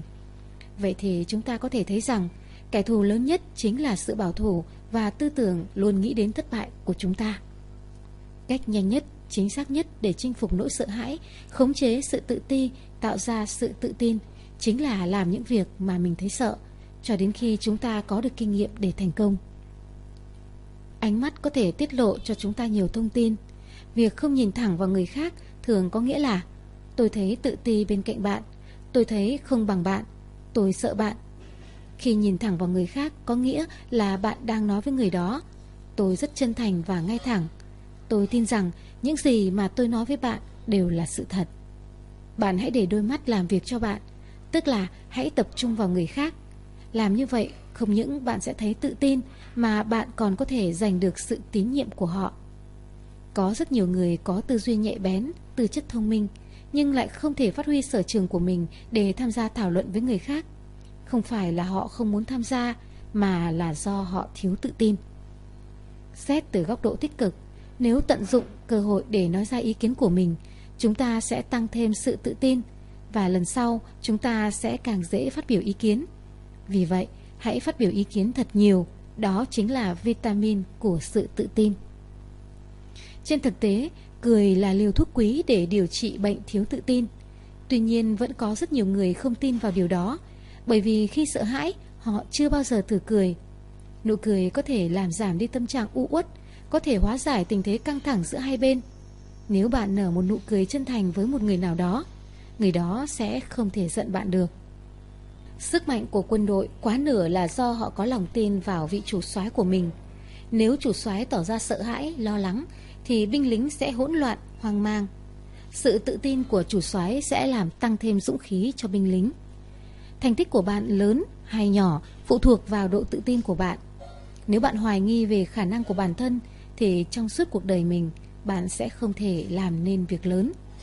Cho dù bạn là người tài giỏi đến đâu, khả năng của bạn thế nào, trình độ của bạn cao đến đâu, thành tích của bạn sẽ luôn phụ thuộc vào sự tự tin của bạn.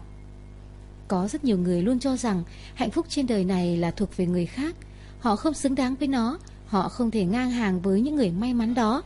Họ không hiểu rằng sự tự ti đó, sự tự loại bỏ mình đó sẽ làm giảm đi sức sống của họ, giảm đi cơ hội thành công của họ.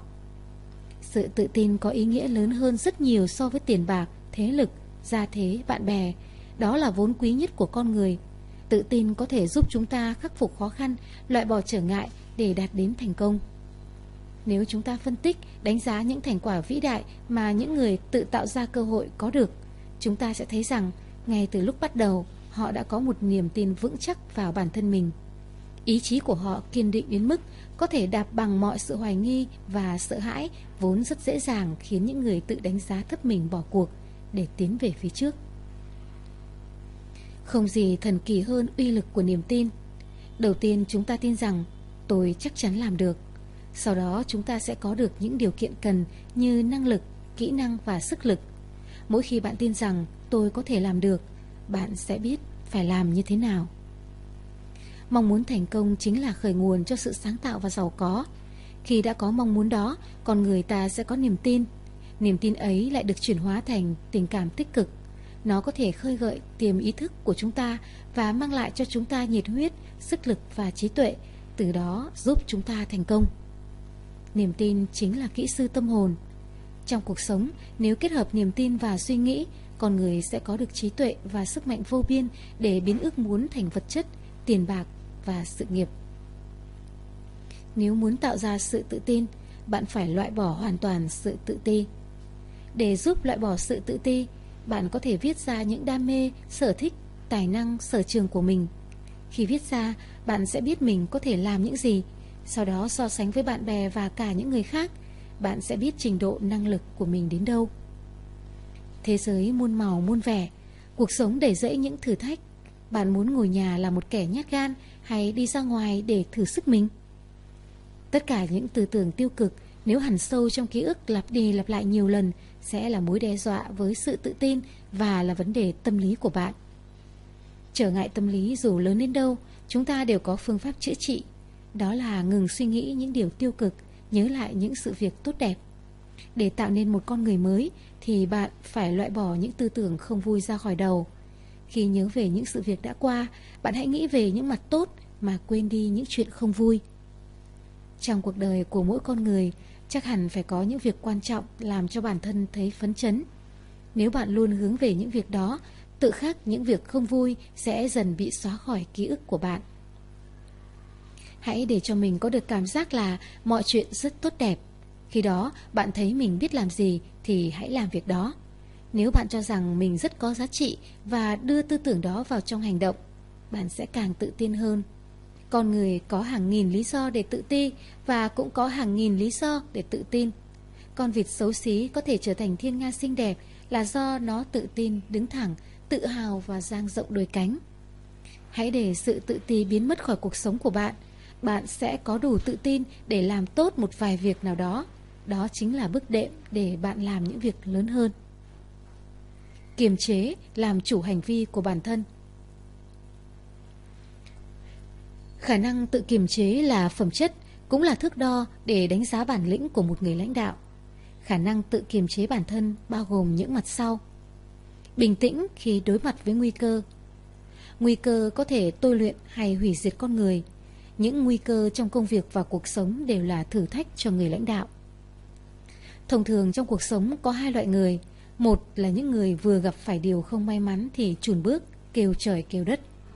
Hai là những người tuy cảm thấy đau khổ vì nghịch cảnh nhưng quyết không chịu đầu hàng. Họ biết rõ rằng nếu không tự kiềm chế bản thân thì sự việc càng trở nên tồi tệ hơn. Người lãnh đạo cần phải làm được như vậy trước cấp dưới của mình. Nhanh chóng thoát khỏi tâm trạng tiêu cực. Trăng có lúc mờ lúc tỏ, lúc khuyết lúc tròn. Con người có phúc có họa. Tâm trạng có lúc vui lúc buồn. Tinh thần lạc quan, sự tự tin sẽ khiến chúng ta tràn đầy sức sống, hăng hái, tích cực và tiến tới thành công. Sự bi quan, lo lắng, tức giận, lạnh lùng, thất vọng, ân hận sẽ mang lại ảnh hưởng tiêu cực. Nó sẽ làm tiêu hao sức lực của chúng ta, kìm hãm, khiến chúng ta không tiến lên được. Nếu muốn thoát khỏi tâm trạng không vui, chúng ta phải dựa vào chính mình. Khi có tâm trạng tiêu cực, chúng ta phải phân tích ngay nguyên nhân hình thành để có biện pháp đối phó kịp thời. Chúng ta cũng có thể chia sẻ với người khác để cải thiện tâm trạng, làm những hoạt động yêu thích như nghe nhạc, đánh bóng, đi dạo phố. Như vậy, chúng ta sẽ cảm thấy dễ chịu hơn rất nhiều và loại bỏ được sự căng thẳng, mệt mỏi của cả một tuần làm việc. Khống chế cơn giận Đây là vấn đề mà các nhà lãnh đạo thường gặp phải. Phương pháp kiềm chế cơn giận có hiệu quả nhất là dự phòng tư tưởng. Tức là phải có nhận thức về con người và sự việc xung quanh một cách rõ ràng, không ảo tưởng và hy vọng. Chỉ khi chúng ta loại bỏ được sự ảo tưởng và hy vọng, cơn giận mới không đến. Khi ý thức được rằng mình sắp nổi nóng, bạn hãy cố gắng để chỉ hoãn cơn giận khoảng 15 giây, sau đó hãy nổi trận lôi đình. Lần sau khi bạn cáu giận thì hãy chỉ hoãn 30 giây. Những lần kéo dài thời gian như vậy sẽ giúp bạn kiềm chế bản thân tốt hơn. Dần dần bạn sẽ tránh được những lần nổi nóng không đáng có. Nhẫn nhịn không phải là nhu nhược, mà ngược lại, nhẫn nhịn thể hiện sự tự tin, kiên nhẫn và một hoài bão to lớn. Khi viên thiệu tấn công quân Tào, viên thiệu sai Trần Lâm viết bài hịch mắng Tào Tháo. Trong bài hịch, Trần Lâm không những đã mắng nhiếc Tào Tháo không ngớt lời, mà còn mắng cả cha và tổ tiên Tào Tháo. Không lâu sau đó, viên thiệu thua trận, Trần Lâm rơi vào tay Tào Tháo. Ngỡ rằng Tào Tháo sẽ giết Trần Lâm để hả giận. Nhưng Tào Tháo đã không làm vậy. Ông ngưỡng mộ tài năng của Trần Lâm. Không những không giết Trần Lâm mà còn vứt bỏ hiểm khích cũ để trọng dụng Trần Lâm. Việc đó khiến Trần Lâm vô cùng cảm động. Sau này đã có nhiều đề xuất hay cho Tào Tháo.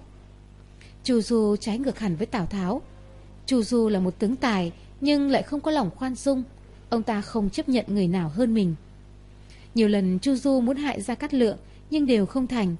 Lần cuối cùng, Chu Du dùng kế mượn đường diệt quắc với ý đồ chiếm đoạt Kinh Châu nhưng bị Khổng Minh phát hiện. Khổng Minh đã bao vây quân Chu Du và viết thư khuyên Chu Du. Chu Du ngửa mặt lên trời than rằng trời đã sinh ra Du, sao còn sinh ra lượng, rồi chết. Lỗ Túc là mưu sĩ của Đông Ngô cũng phải nói rằng công cần chết là do lòng dạ quá hẹp hòi. Người xưa có câu cao quý không được kiêu ngạo, giàu có không được hoang phí. Khi địa vị và điều kiện kinh tế thay đổi, có người sẽ tự buông lòng bản thân mình, kiêu ngạo, tự mãn, hoang phí, phô trương. Người lãnh đạo phải tự điều chỉnh mình, phải có cách nhìn đúng đắn với danh lợi và địa vị xã hội, biết kiểm soát bản thân xuất phát từ việc hiểu về những giá trị mình đang có. Hiểu về người khác đã khó, hiểu về bản thân còn khó hơn nhiều. Để có thể hiểu và kiểm soát bản thân mình, chúng ta phải tự kiểm điểm bản thân, phải nghiêm khắc để phân tích ưu và nhược điểm của chính mình. Tự kiểm điểm vừa là cách để hoàn thiện bản thân, lại vừa là một đức tính chỉ có thể có được thông qua tu dưỡng, rèn luyện. Những người luôn cố gắng nhìn nhận mình là những người luôn suy nghĩ thấu đáo trong công việc và cuộc sống. Sẵn sàng kiểm điểm bản thân là biểu hiện của tính tự giác. Khi làm được như vậy, chúng ta sẽ tiến bộ rất nhanh vì chúng ta có thể kịp thời tổng kết kinh nghiệm và rút ra bài học cho mình. Trong cuộc sống có nhiều người không kiềm chế được bản thân, nhất là khi gặp phải việc ngoài ý muốn, họ rất dễ tức giận và muốn giải quyết vấn đề bằng một cơn thịnh nộ. Trên thực tế, động một chút là tức giận, không thể giải quyết vấn đề, thậm chí còn làm cho tình hình nghiêm trọng thêm. Đối với một người lãnh đạo từng trải, sự tức giận là biểu hiện của thiếu hiểu biết. Bạn phải hiểu rằng khi đối phương đóng góp ý kiến đúng với bạn thì cho dù họ có ý tốt hay không, bạn cũng nên đón nhận. Làm như vậy, bạn cũng sẽ không bị thiệt đâu. Khả năng tự kiềm chế là khả năng khống chế và kiểm soát tình cảm của bản thân mình. Tự kiềm chế bản thân cũng có tác dụng quan trọng đối với việc tăng sức khỏe sinh lý và tâm lý. Tự kiềm chế bản thân cũng có tác dụng quan trọng đối với việc tăng sức khỏe sinh lý và tâm lý. Khi bị kích động, hãy nghĩ hoặc làm một việc khác. Đại văn hảo Nga Turgenev khuyên mọi người trước khi cãi nhau hãy uốn lưỡi 10 lần trong miệng. Lâm Tắc Tử, một vị tướng đời thanh của Trung Quốc, treo chữ không nóng giận. Tô Thức, nhà văn nhà thơ nổi tiếng Trung Quốc thời Tống, lại tự khuyên mình bằng câu nhẫn nhịn chuyện nhỏ để làm việc lớn. Làm như vậy, chúng ta sẽ giữ được tâm hồn thư thái. Khả năng tự kiềm chế liên quan đến ý chí là biểu hiện của lòng tự trọng và tự yêu bản thân. Nó có thể giúp chúng ta lựa chọn phương án tối ưu cho hành vi của mình, vượt qua trở ngại để đi theo con đường đúng đắn. Thành tín, làm người phải thành thực, giữ chữ tín.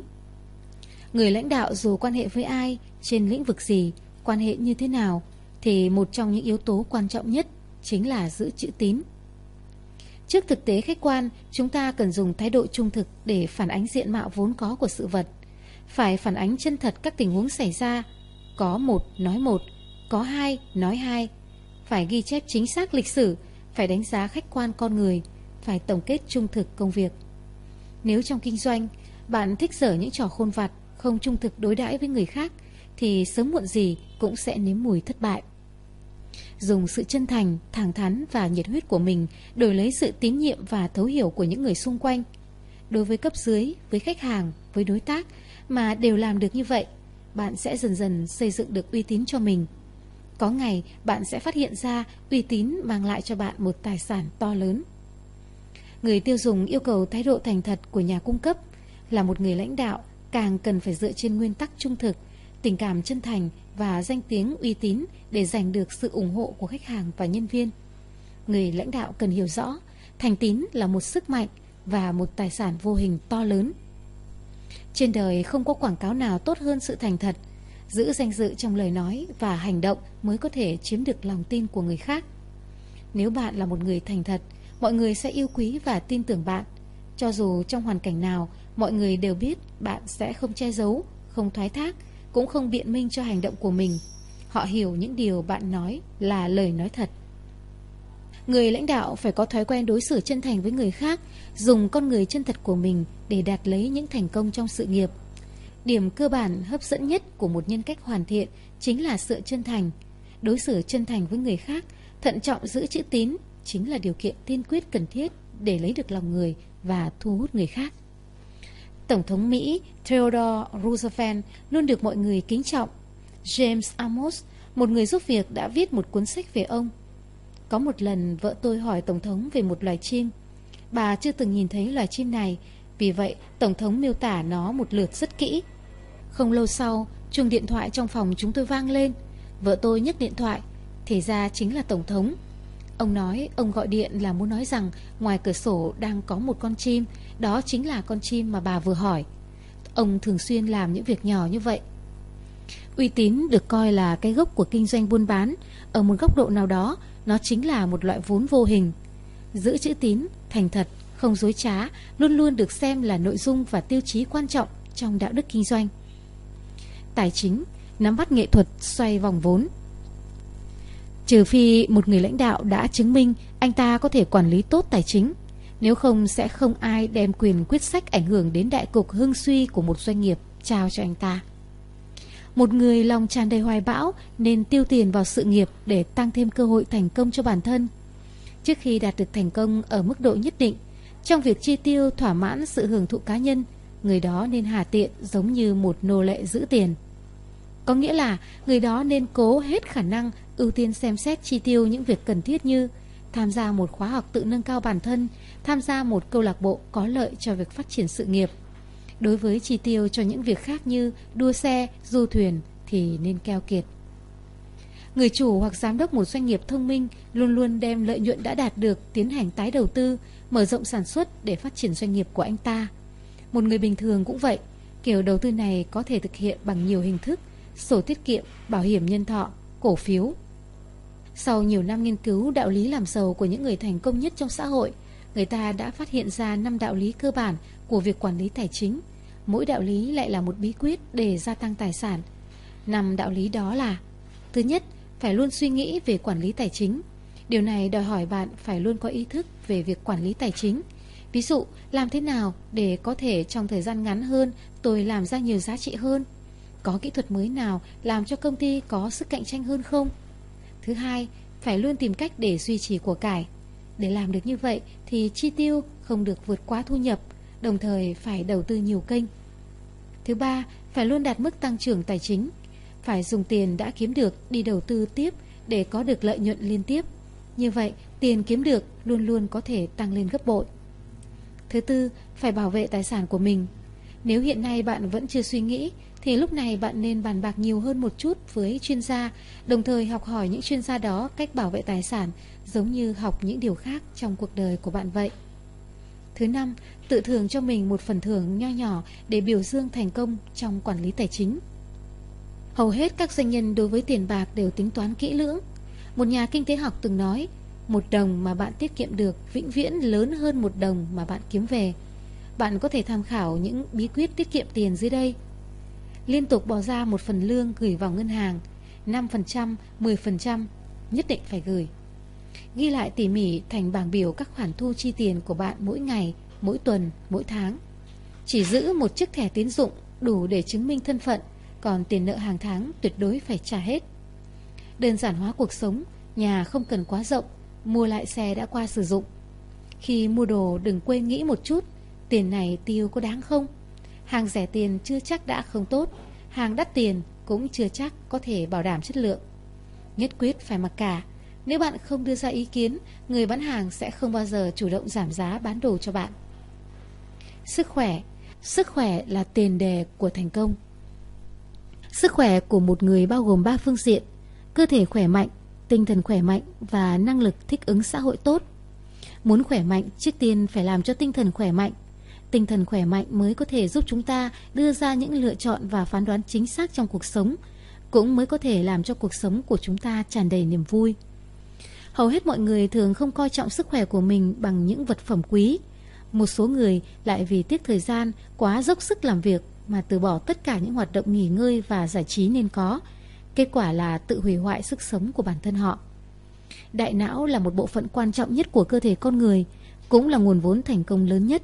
Vì thế, nó cần được bảo vệ để có thể hoạt động tốt nhất. Đại não mệt mỏi quá độ sẽ phá hoại sự cân bằng hưng phấn và ức chế của vỏ não, gây ra suy giảm chức năng đại não, biểu hiện là tinh thần rối loạn, phản ứng chậm chạp, sức chú ý phân tán, trí nhớ giảm sút. Biện pháp chủ yếu để phòng tránh đại não mệt mỏi quá độ là nghỉ ngơi đúng lúc để cho tinh thần căng thẳng được thả lỏng. Phương pháp nghỉ ngơi rất nhiều và đa dạng như nghe nhạc, trồng hoa, thưởng thức nghệ thuật, câu cá, đánh cờ, đọc sách, tập thể dục thể thao, ngủ. Đối với những người lao động trí óc phải hoạt động tư duy trong thời gian dài, cần phải bổ sung dinh dưỡng thích hợp. Thực phẩm có hàm lượng protein cao như đậu nành, trứng, sữa, các loại thịt, rau, hoa quả lại là nguồn thực phẩm chủ yếu cung cấp vitamin, canxi, phosphor, sắt. Cá, tôm cũng có hàm lượng protein, vitamin, phosphor. Cung cấp oxy không đủ, thiếu hấp thụ ion âm có ảnh hưởng rất lớn đến việc phát huy chức năng đại não. Để có được đầy đủ oxy và ion âm, chúng ta phải thường xuyên hoạt động ngoài trời, đến với thiên nhiên, đến những khu vực cây xanh, công viên. Làm thế nào để làm chậm quá trình lão hóa của đại não? Trước tiên phải thường xuyên sử dụng não. Thường xuyên sử dụng thì tiến hóa, không thường xuyên sử dụng thì thoái hóa. Đương nhiên, phải nắm rõ nguyên tắc sử dụng thích hợp.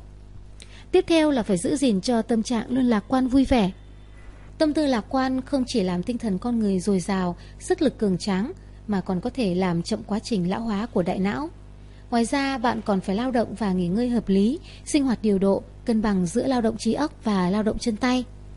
Thông thường, công việc ở văn phòng làm cho con người cảm thấy mệt mỏi, hầu hết là vì họ phải giữ mãi một tư thế trong thời gian dài. Vì vậy, nếu bạn thường xuyên giữ một tư thế ngồi thì thỉnh thoảng nên đứng dậy đi lại một chút. Ở đây giới thiệu thêm một hình thức nghỉ ngơi thích hợp với tất cả mọi người. Trước tiên, nằm trên giường hoặc ngồi trên ghế, tự mình thả lỏng. Tiếp theo, không dùng sức, không nghĩ gì, bắt đầu để ý niệm nghỉ ngơi đi đến toàn bộ các cơ quan trong cơ thể. Bắt đầu từ chân trái, nghĩ đến đầu ngón chân trước, nghĩ rằng nó đã nghỉ ngơi, để ra hiệu ngầm nghỉ ngơi. Tiếp đó ra hiệu ngầm cho chân sau, sau đó cho cổ chân, bụng chân, đầu gối rồi liên tục đến đùi. Lại chuyển sang nghĩ đến chân phải, tiếp đó phát tín hiệu đến đầu, mặt, cổ để chúng cũng đều nghỉ ngơi. Người bình thường chỉ cần bắt đầu từ khi 35 tuổi, tăng cường tự mình quản lý sức khỏe bản thân, hình thành thói quen sống tốt thì có thể kéo dài đến 7 năm tuổi thọ. Các nhà khoa học đưa ra lời khuyên nên tăng cường cải thiện từ 10 phương diện sau. Tính tình rộng lượng, tinh thần lạc quan, đơn giản hóa mâu thuẫn và quan hệ giao tiếp phức tạp. Ăn uống hợp lý, vừa phải phòng chống thiếu dinh dưỡng, vừa phải tránh dư thừa dinh dưỡng, duy trì cân bằng bữa ăn và thực phẩm. Kết hợp giữa làm việc và nghỉ ngơi, kiên trì tập luyện, đặc biệt là người lao động trí óc, người trong giới kinh doanh càng nên dành thời gian tham gia hoạt động thể thao. Sinh hoạt điều độ, nề nếp, biết thư giãn, biết tìm vui vẻ trong buồn khổ. Không hút thuốc, không nghiện rượu, gia đình hòa thuận, cuộc sống ổn định, không khí hòa hợp, thích giúp đỡ người khác, tự tôn tự trọng, không hồ đồ chuyện lớn, không tính toán chuyện nhỏ. dùng thuốc hợp lý, có bệnh sớm trị, không bệnh sớm phòng, sinh hoạt tình dục lành mạnh, không buông thả. Quan hệ giao tiếp tốt không chỉ thúc đẩy công việc hàng ngày phát triển mà còn là liều thuốc tốt cho tinh thần khỏe mạnh. Khi bạn mất đi một thứ gì đó, vì nó mà đau khổ, sinh ra tinh thần lệch lạc, luôn có những đôi tay nhiệt tình đưa ra giúp đỡ, giúp bạn rời bỏ đau thương, hồi phục trạng thái tinh thần cân bằng. Con người hàng ngày làm việc bận rộn, căng thẳng, lúc này con người cần sự an ủi và động viên của người khác, cần có người đồng cam cộng khổ, giúp đỡ vượt qua khó khăn, có được niềm tin tiến về phía trước. Quan hệ giao tiếp tốt có thể đáp ứng những nhu cầu này của con người, làm cho họ được giải thoát khỏi trạng thái tâm lý căng thẳng, ức chế. Trong quan hệ giao tiếp, con người tiếp nhận lẫn nhau, tôn trọng lẫn nhau, từ trong ánh mắt và thần thái của những người xung quanh, mỗi người đều có thể thấy được diện mạo và giá trị của mình. Đồng thời cũng thông qua thái độ của người khác đối với bản thân, con người mới có thể làm sâu sắc nhận thức đối với bản thân mình, nâng cao năng lực tự đánh giá, làm cho sự tự đánh giá ngày càng trở nên khách quan và toàn diện. Đi tản bộ là một phương thức thể dục vận động rất tốt. Đây là một loại vận động điều hòa, có thể thư giãn gân cốt, giúp chân khỏe mạnh, mà khí huyết ở chân có lưu thông hay không lại có quan hệ đến toàn thân. Ngoài ra đi tản bộ còn là một vận động thả lòng tâm hồn. Bước đi thoải mái, có nhịp độ, hít thở sâu và điều hòa, làm cho tâm trạng điềm tĩnh, ung dung, thư thái. Có cơ thể khỏe mạnh, tỉnh lực hơn người thì mới có thể lao động trí óc căng thẳng, gánh vác nhiệm vụ nặng nề. Thường ngày chú ý vận động, rèn luyện tốt sức khỏe, không chỉ có lợi cho việc đạt được thành tích to lớn mà còn ngăn chặn sự lão hóa của cơ thể. Cùng với sự trôi đi của thời gian, bạn vẫn sẽ tư duy nhanh nhạy, sức lực dồi dào, tiếp tục có những công hiến lớn. Thanh Xuân tóm tắt, người đọc Quảng Trị. Tác giả Hòa Nhân. Người dịch Trần Thu Hiên. Nghiêm Thùy Hương Nguyễn Trọng Đông Lê Quang Thành. Bản quyền tiếng Việt Thái Hà Books. Nội dung chính Nhân tố cốt lõi của quản lý là con người. Cho dù thời đại có thay đổi thì việc quản lý vẫn bắt đầu từ quản lý con người và hướng tới quản lý tổng thể một cách toàn diện. Trong đó, quản lý con người, dùng người, phát huy trí tuệ của người khác luôn đóng vai trò quan trọng giúp nhà lãnh đạo có được thành công. Nhìn người Trông mặt mà bắt hình rong là căn bệnh phổ biến tồn tại lâu nay trong xã hội. Về điểm này, ngay từ thời Xuân Thu, Khổng Tử đã sớm nhận ra Người thời ấy chỉ dựa vào tài ăn nói và vẻ đẹp tướng mạo là có thể giành được sự trọng dụng của đức quân chủ. Tuân tử trong cuốn Phi Tương, ông phê phán thuật đánh giá con người của chủ nghĩa duy tâm, chỉ ra sự hoang đường của việc trông mặt mà bắt hình rong. Vua Kiệt, vua trụ, tướng mạo khôi ngô tuấn tú, thân hình vạm vỡ, khí phách phi thường. Nhưng rồi người chết, đất nước suy vong, lại trở thành kẻ mang đại nhục trong thiên hạ.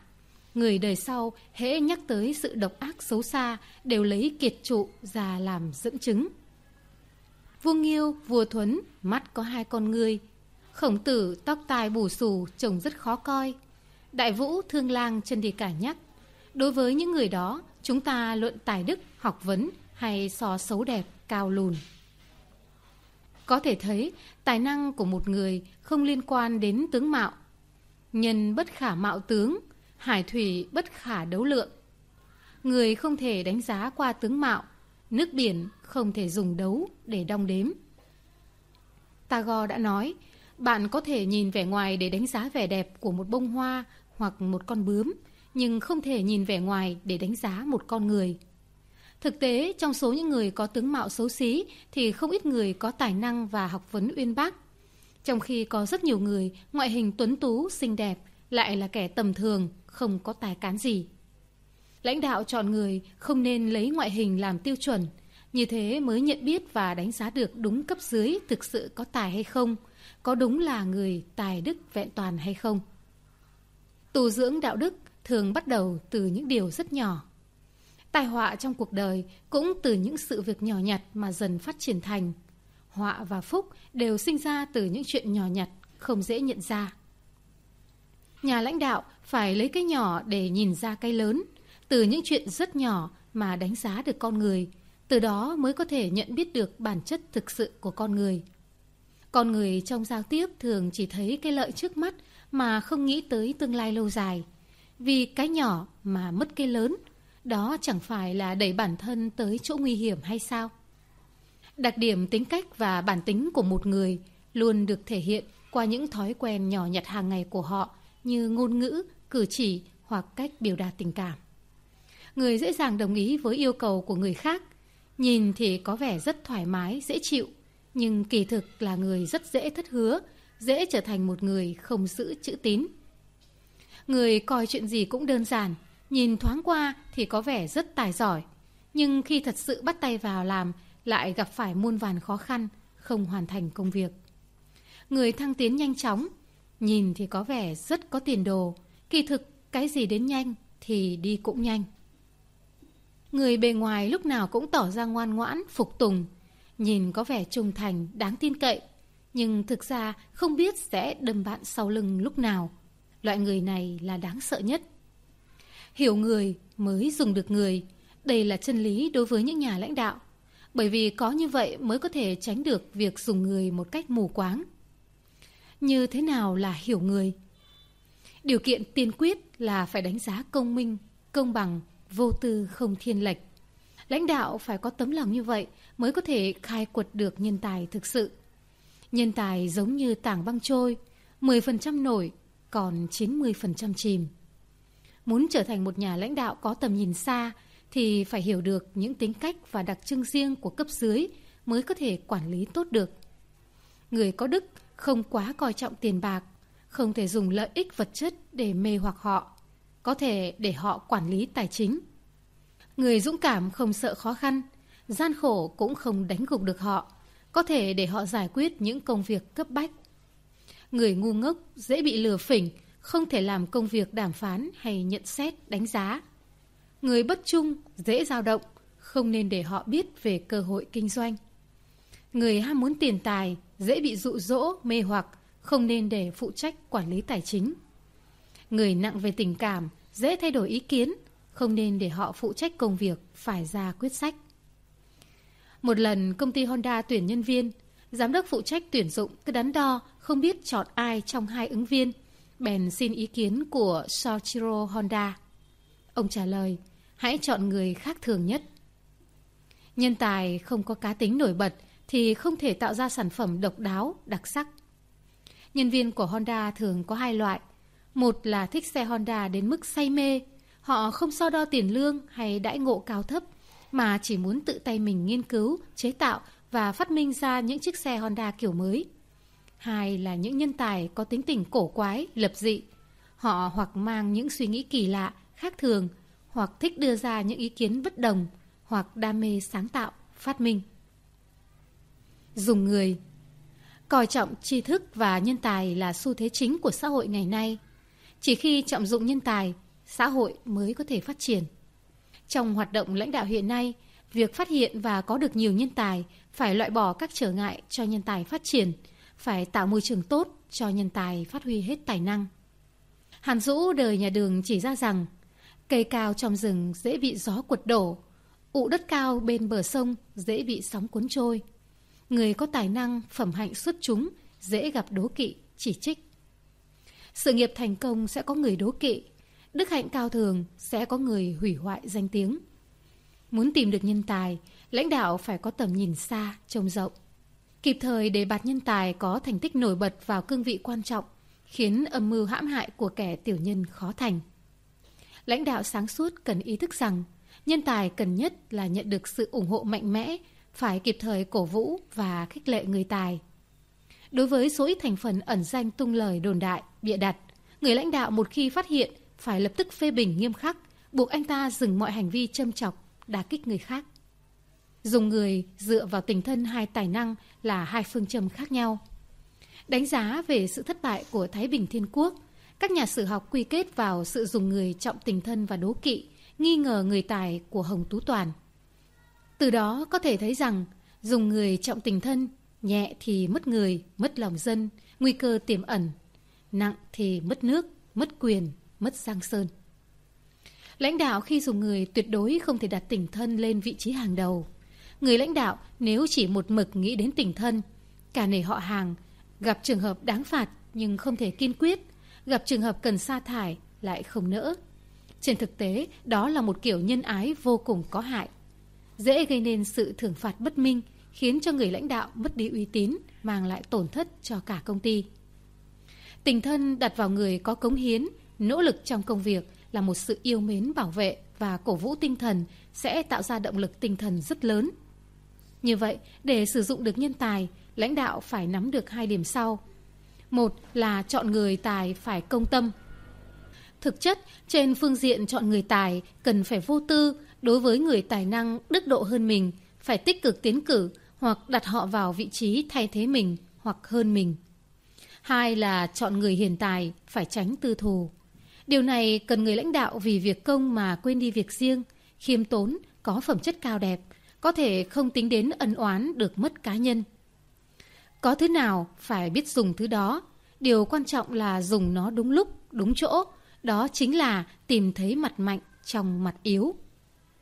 Thuật tìm thấy mặt mạnh trong yếu của đường Thái Tông Lý Thế Dân rằng phép dùng người của bậc minh chủ cũng giống như cách pha gỗ của người thợ mộc. Thẳng làm càng xe, cong làm bánh xe, dài làm giường cột, ngắn làm vòm, mỗi loại đều có công dụng riêng. Phép dùng người của bậc minh chủ cũng vậy. Nhà tư tưởng đời Minh là Ngụy Nguyên từng nói, không biết sở trường sở đoàn của người, không hiểu sở đoàn trong sở trường, sở trường trong sở đoàn của người thì không thể dùng người. Quan niệm và cách nhìn thay đổi thì đầu đầu cũng tràn đầy sức sống. Là lãnh đạo, chớ nên vội vàng kết luận một người là kẻ vô dụng. Đồ bỏ đi chính là báu vật bị đặt sai chỗ. Bị mặt yếu, che lấp mặt mạnh, giống như bị bàn tay che mắt, không nhìn thấy núi Thái Sơn. Chỉ thấy bong bóng, không nhìn thấy dòng sông. Do đó, bị mặt yếu, che lấp mặt mạnh là điều đại kỵ trong dùng người. Tín nhiệm Ai cũng có lòng tự tôn và danh dự. Khi nhận được sự tôn trọng của mọi người và xã hội, chúng ta sẽ có cảm giác gọi là lực hướng tâm, sẵn sàng hợp tác với mọi người và xã hội. Người lãnh đạo phải là người đi đầu trong việc tôn trọng người khác mới làm cho nội bộ cơ quan cảm nhận được người khác tôn trọng mình. Từ đó khiến cho mọi người đều hòa thuận vui vẻ với nhau, đồng tâm hiệp lực hoàn thành tốt nhiệm vụ. Ai cũng có lòng tự tin và mong muốn hoàn thành tốt công việc được giao. Lãnh đạo phải tín nhiệm nhân viên, tạo điều kiện cho họ tự do sáng tạo trong công việc. Thời kỳ Đông Hán, Quang Vũ đế Lưu Tú tuyên chiến với Vương Lang. Trải qua 20 ngày bao vây tấn công, đại quân của Lưu Tú đã phá tan được thành Hàm Đan, giết chết Vương Lan, giành thắng lợi. Trong lúc kiểm kê vũ khí, chiến lợi phẩm thu được, đã phát hiện một loạt thư từ, nội dung chủ yếu là tầng bốc, nịnh nọt Vương Lang, đà kích Lưu Tú. Mà đáng nói là những người viết những bức thư này lại đều là người của phía Lưu Tú. Những người đã viết thư cho Vương Lang thì nơm nớp lo sợ. Lưu Tú sau khi biết chuyện, lập tức triệu tập bá quan văn võ, sai người đem tất cả những bức thư ấy ra. Ông không thèm đếm xỉa đến đống thư đó và lập tức sai người bỏ vào chậu lửa, đốt hết trước mặt bá quan văn võ. Lưu Tú nói với mọi người, có người trước đây viết thư nịnh nọt Vương Lang, làm việc sai trái, nhưng mọi chuyện đã qua, chuyện cũ không nhắc lại nữa. Hy vọng những người trước đây đã làm chuyện sai trái có thể yên tâm mà nỗ lực làm việc. Cách xử lý của Lưu Tú đã làm cho những người viết thư su nịnh Vương Lang thở phào nhẹ nhõm. Họ cảm kích vô cùng trước nghĩa cử của Lưu Tú và từ đó tình nguyện hết lòng với Lưu Tú.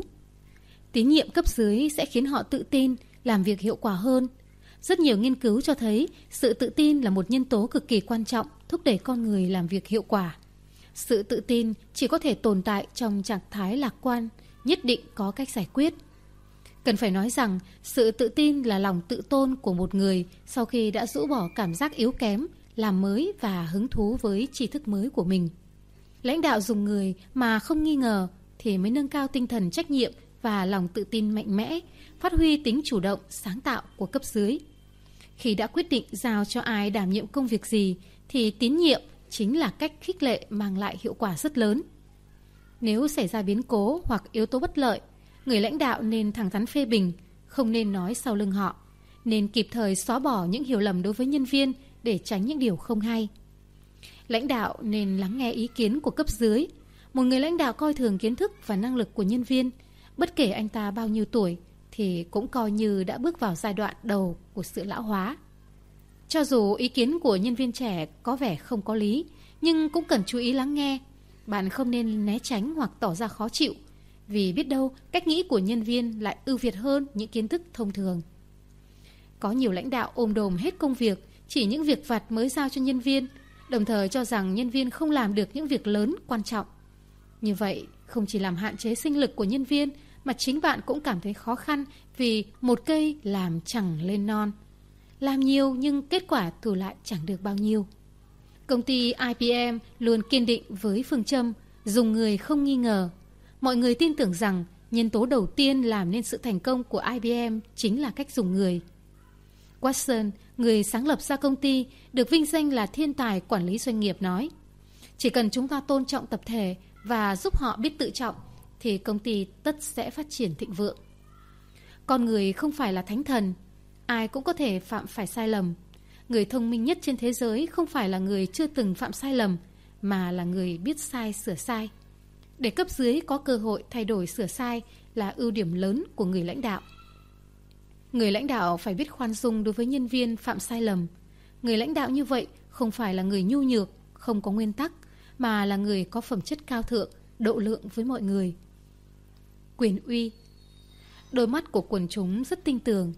Do vậy, ai như thế nào, người khác đều biết rất rõ, nên không cần và cũng không nên khoe khoang bản thân làm gì. Người lãnh đạo càng không nên diễu võ dương oai, khoe khoang địa vị, thể hiện sự cao minh. Con hổ dù rất uy nghiêm nhưng luôn cụp đôi lại. Rất kín kẽ, sự uy nghiêm của nó nằm ở bên trong chứ không phải ở việc khoe mẽ bản thân ra bên ngoài. Chỉ có người lãnh đạo có văn hóa, có lý trí mới khiến người xung quanh nể phục, mới có khả năng phân tích tình hình khách quan. Một khi bạn khoe khoang thì hình tượng tốt đẹp của bạn sẽ tiêu tan. Khi đó bạn thật ấu trĩ, thích hư vinh giống như đứa trẻ nông cạn. Người lãnh đạo thành công 99% nằm ở sức hút bản thân và 1% nằm ở quyền lực. Lãnh đạo thực chất là một quy trình phát huy sức hút của bản thân, tác động đến sự hợp tác của người khác và nhằm đạt đến mục tiêu mong muốn. Xét về hiệu quả lãnh đạo, chúng ta cần phải thừa nhận một điều, sức hút có tầm ảnh hưởng nhiều hơn quyền lực. Làm một người lãnh đạo có thực quyền trong tay không bằng làm một người lãnh đạo có sức hút lan tỏa. Lãnh đạo con người phải xuất phát từ ý chí. Là một người lãnh đạo thành công, trừ phi chúng ta có sức hút và có sức ảnh hưởng mạnh mẽ. Nếu không sẽ rất khó thực hiện được bài học đầu tiên của người lãnh đạo là giành được niềm tin và sự trung thành của cấp dưới. Nếu lãnh đạo làm được bốn điều sau thì sẽ có một sức hút vượt trội, kích thích được động cơ muốn theo bạn của cấp dưới. một Khiến người khác thấy rằng họ quan trọng. Ai cũng mong muốn mình được coi trọng, nên bạn hãy tìm cách để cấp dưới thấy bản thân họ rất quan trọng. 2. Đưa ra tầm nhìn, mục tiêu của bạn, đồng thời thuyết phục cấp dưới tin tưởng rằng mục tiêu của bạn đáng để họ toàn tâm, toàn ý thực hiện. 3. Muốn người khác đối xử với bạn thế nào thì hãy ứng xử tương tự với họ như thế. Bạn muốn người khác đi theo bạn, bạn cần quan tâm đến họ, đối xử công bằng với họ. 4. Có trách nhiệm đối với hành vi của bản thân và cũng cần phải chịu trách nhiệm với hành vi của cấp dưới. Nhất thiết không được đùn đẩy trách nhiệm cho người khác. Bạn cần phải ghi nhớ một điều. Đây đều là lỗi của mình, không được trách cứ bất kỳ ai cả. Sức hút là tài sản vô hình rất quan trọng và cần có của người lãnh đạo. Nhưng làm thế nào để tạo nên sức hút cá nhân? Xét một cách toàn diện thì phải đạt đến sự thống nhất giữa trang phục, cử chỉ và ngôn ngữ. Việc tạo dựng hình tượng không đơn thuần chỉ là trang phục, vẻ ngoài, mà còn cần có những ứng xử nho nhã, có văn hóa phù hợp với hoàn cảnh. Phong cách lãnh đạo công bằng, chính trực vô tư, cần được xây dựng trên nền tảng phẩm chất đạo đức cao thượng, tư tưởng đúng đắn, lời nói và hành động thống nhất. Trong hiện thực cuộc sống, có rất nhiều tình huống, chẳng hạn người lãnh đạo xử lý công việc không công bằng, đứng trước công danh lợi lộc thì không nhường nhịn ai, còn khi đứng trước khó khăn sai lầm thì lẩn tránh. Những người lãnh đạo kiểu này thường vô cùng nhạy cảm đối với vấn đề công bằng, chính trực hay trột dạ, sợ người khác nói rằng mình không công bằng, nên lúc nào mấy từ công bằng, chính trực cũng thường là câu cửa miệng để chứng minh rằng mình trong sạch. Người lãnh đạo này sẽ không còn uy tín và không được ủng hộ nữa. Cuối cùng trở thành một người cô độc. Khái niệm từ chất lãnh đạo là từ có gốc từ tiếng Hy Lạp, có nghĩa là một món quà đẹp đẽ. Hay nói cách khác, đó là một món quà mà ông trời ban tặng cho bạn để có thể hiểu rộng ra là tư chất trời sinh. Nhưng Napoleon không công nhận cách giải thích này. Theo ông, quyền lực của ta đều dựa vào uy danh của ta. Nếu ta không thể thắng trận thì sẽ không còn uy danh nữa. Quyền lực của ta cũng vì thế mà tiêu tan. Sự chinh phục đã tạo nên ta của ngày hôm nay, cũng chỉ có chinh phục mới tạo nên ta của ngày hôm nay. Để thể hiện được tư chất lãnh đạo, cần thực hiện những điều sau. Thể hiện sự tập trung, trang phục phù hợp, có lý tưởng lớn, dũng cảm tiến tới mục tiêu đã định, tận dụng thời gian rảnh rỗi để rèn luyện, xây dựng một hình tượng thần bí, sử dụng chiến thuật vu hồi. Trong lịch sử, có không ít những lãnh đạo quân sự sau khi vượt biển vào được đất liền bèn đốt hết thuyền nhằm khẳng định với thuộc hạ rằng ngoài thắng lợi ra thì không còn có bất kỳ lựa chọn nào khác, chỉ có con đường duy nhất để tiến lên. Có rất nhiều cách thể hiện sự chuyên tâm như kiên trì theo đuổi mục tiêu, không quan tâm đến việc sẽ phải mất bao nhiêu thời gian, đức hy sinh, dám mạo hiểm và tận dụng hết mức nguồn lực của bản thân. Khích lệ Càng ngày càng có nhiều chuyên gia đồng ý quan điểm rằng chỉ dựa vào nhân tố tiền bạc thì không đủ để kích thích động cơ làm việc. Đồng thời, họ có một niềm tin vững chắc rằng tiền bạc nếu sử dụng đồng thời với tình cảm thì sẽ có thể đạt được hiệu quả khích lệ cao nhất. Con người ta ngoài nhu cầu về tiền bạc thì thứ họ muốn đạt được là cảm giác cho rằng bản thân mình rất quan trọng. Do đó, nếu ai có thể đáp ứng được nhu cầu lớn lao trong sâu thẳm nội tâm của người khác thì người đó sẽ là chuyên gia khích lệ giỏi nhất. Bốn kỹ xảo trong phép khích lệ bằng nhân tính bao gồm tin tưởng nhân viên, tôn trọng nhân viên, quan tâm đến nhân viên, tán thưởng nhân viên. Cấp dưới của bạn không phải là cỗ máy, do đó bạn phải tôn trọng sự khác biệt và tính độc lập giữa các nhân viên cấp dưới. Nhận thức rõ điều này, bạn mới có thể thực hiện sách lược khích lệ, động viên một cách thuận lợi. Qua nghiên cứu, các chuyên gia người Mỹ đã tổng kết những nguyên tắc khích lệ thành công nhất, chủ yếu bao gồm Chế độ đãi ngộ của công ty đối với từng nhân viên là khác nhau. Đối với nhân viên ít kinh nghiệm, phải đặc biệt chú ý đến những tiến triển trong công việc của họ. Đối với những nhân viên có kinh nghiệm thì phải tạo cho họ không gian tự do, phát huy năng lực của mình. Nếu giám sát quá mức cần thiết thì sẽ khiến họ cảm thấy bị làm phiền. Cần tập trung vào việc làm cách nào nâng cao hiệu suất lao động, chứ không phải là tìm cách làm thế nào để mọi người tán dương. Nhắc nhở nhân viên trong nhóm rằng một trong những nhiệm vụ mà họ phải làm là bằng mọi cách đáp ứng nhu cầu của khách hàng. Mức độ hài lòng của khách hàng có liên quan mật thiết tới tiền đồ của họ và tương lai của công ty. Kết hợp sức mạnh cá nhân của mỗi thành viên trong nhóm để cả nhóm cùng có lợi. Nhiều doanh nghiệp hàng đầu thế giới đều sử dụng sáng kiến của các nhóm sản xuất, tập hợp những nhân viên có năng lực xuất chúng lại với nhau và chú trọng vai trò của nhóm trưởng. Phải tìm ra khuyết điểm của nhóm và có biện pháp xử lý dứt khoát tiến hành đào tạo và bồi dưỡng cho các thành viên trong nhóm. Cổ vũ động viên nhân viên nhưng không khiến họ ảo tưởng về bản thân, đồng thời biết coi khó khăn là cơ hội để rèn luyện chứ không phải là vấn đề phức tạp, rắc rối. Thiết lập một cơ chế khen thưởng rõ ràng, minh bạch để khích lệ những thành tích xuất sắc của mọi cá nhân, đơn vị. Phương thức khen thưởng nhân viên phải có sức hấp dẫn để nâng cao ý thức và tinh thần đoàn kết của nhân viên trong công ty. Người lãnh đạo cần biết trân trọng những tiến bộ của cấp dưới, cần tìm cách để chia sẻ thành quả mà bạn có. Chớ quên rằng cùng chia sẻ là sự khích lệ lớn nhất đối với cấp dưới. Người lãnh đạo cần ý thức được rằng bất cứ lúc nào cũng có thể khen ngợi người khác.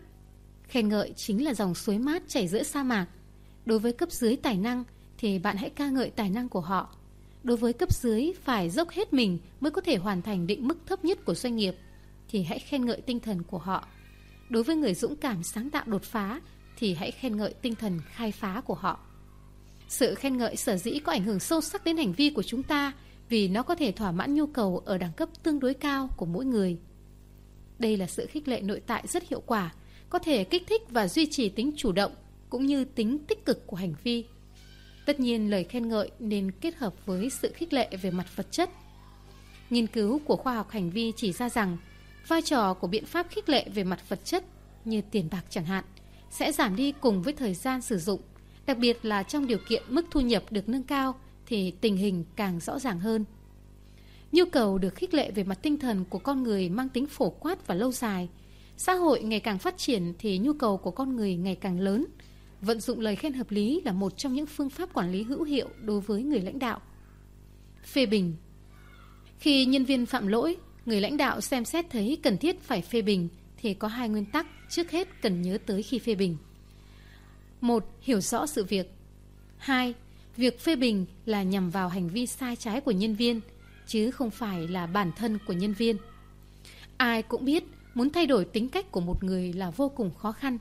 Nếu quy kết biểu hiện trong công việc của nhân viên thành tính cách của anh ta thì cả hai bên sẽ rơi vào bế tắc. Chỉ cần biết được hành vi nào cần thay đổi và lý do để thay đổi hành vi đó thì chúng ta đều có thể thay đổi được hành vi của mình. Nhiều lãnh đạo không muốn khiển trách cấp dưới, họ quá chú tâm đến tâm tư của cấp dưới, cho rằng khiển trách quá gay gắt là không nên. Nếu khiển trách không giúp đối phương lý giải được vì sao lãnh đạo khiển trách, thì việc khiển trách không có ý nghĩa gì. Người lãnh đạo cần khiển trách mình trước khi khiển trách người khác. Chỉ như vậy, khiển trách mới có hiệu quả. Nếu không, đối phương sẽ coi đó chỉ là những lời nói thoảng bên tai mà thôi. Ai cũng có lòng tự trọng, nhân viên trong công ty cũng không ngoại lệ. Người lãnh đạo không được làm tổn thương nhân viên của mình, nhất là sự giễu cợt, châm biếm của cấp trên hay việc lợi dụng quyền hạn để chèn ép cấp dưới. Là một người quản lý, bạn không thể khiến cho tất cả mọi nhân viên đều ủng hộ bạn. Chắc chắn sẽ có người ghét bạn, có người nghi ngờ bạn, bất luận là vì nguyên nhân gì.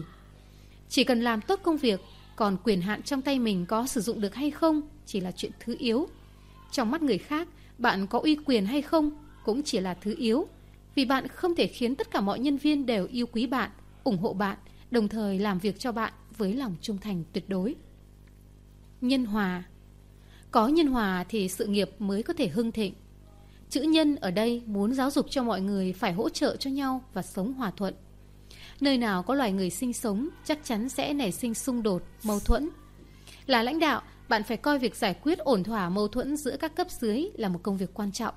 Người lãnh đạo thông minh không chỉ hiểu phải làm thế nào để giải quyết mâu thuẫn, mà còn phải giỏi trong việc vận dụng mâu thuẫn, lấy đó làm công cụ để cải tiến, quản lý, thậm chí có thể thu được lợi ích trong đó.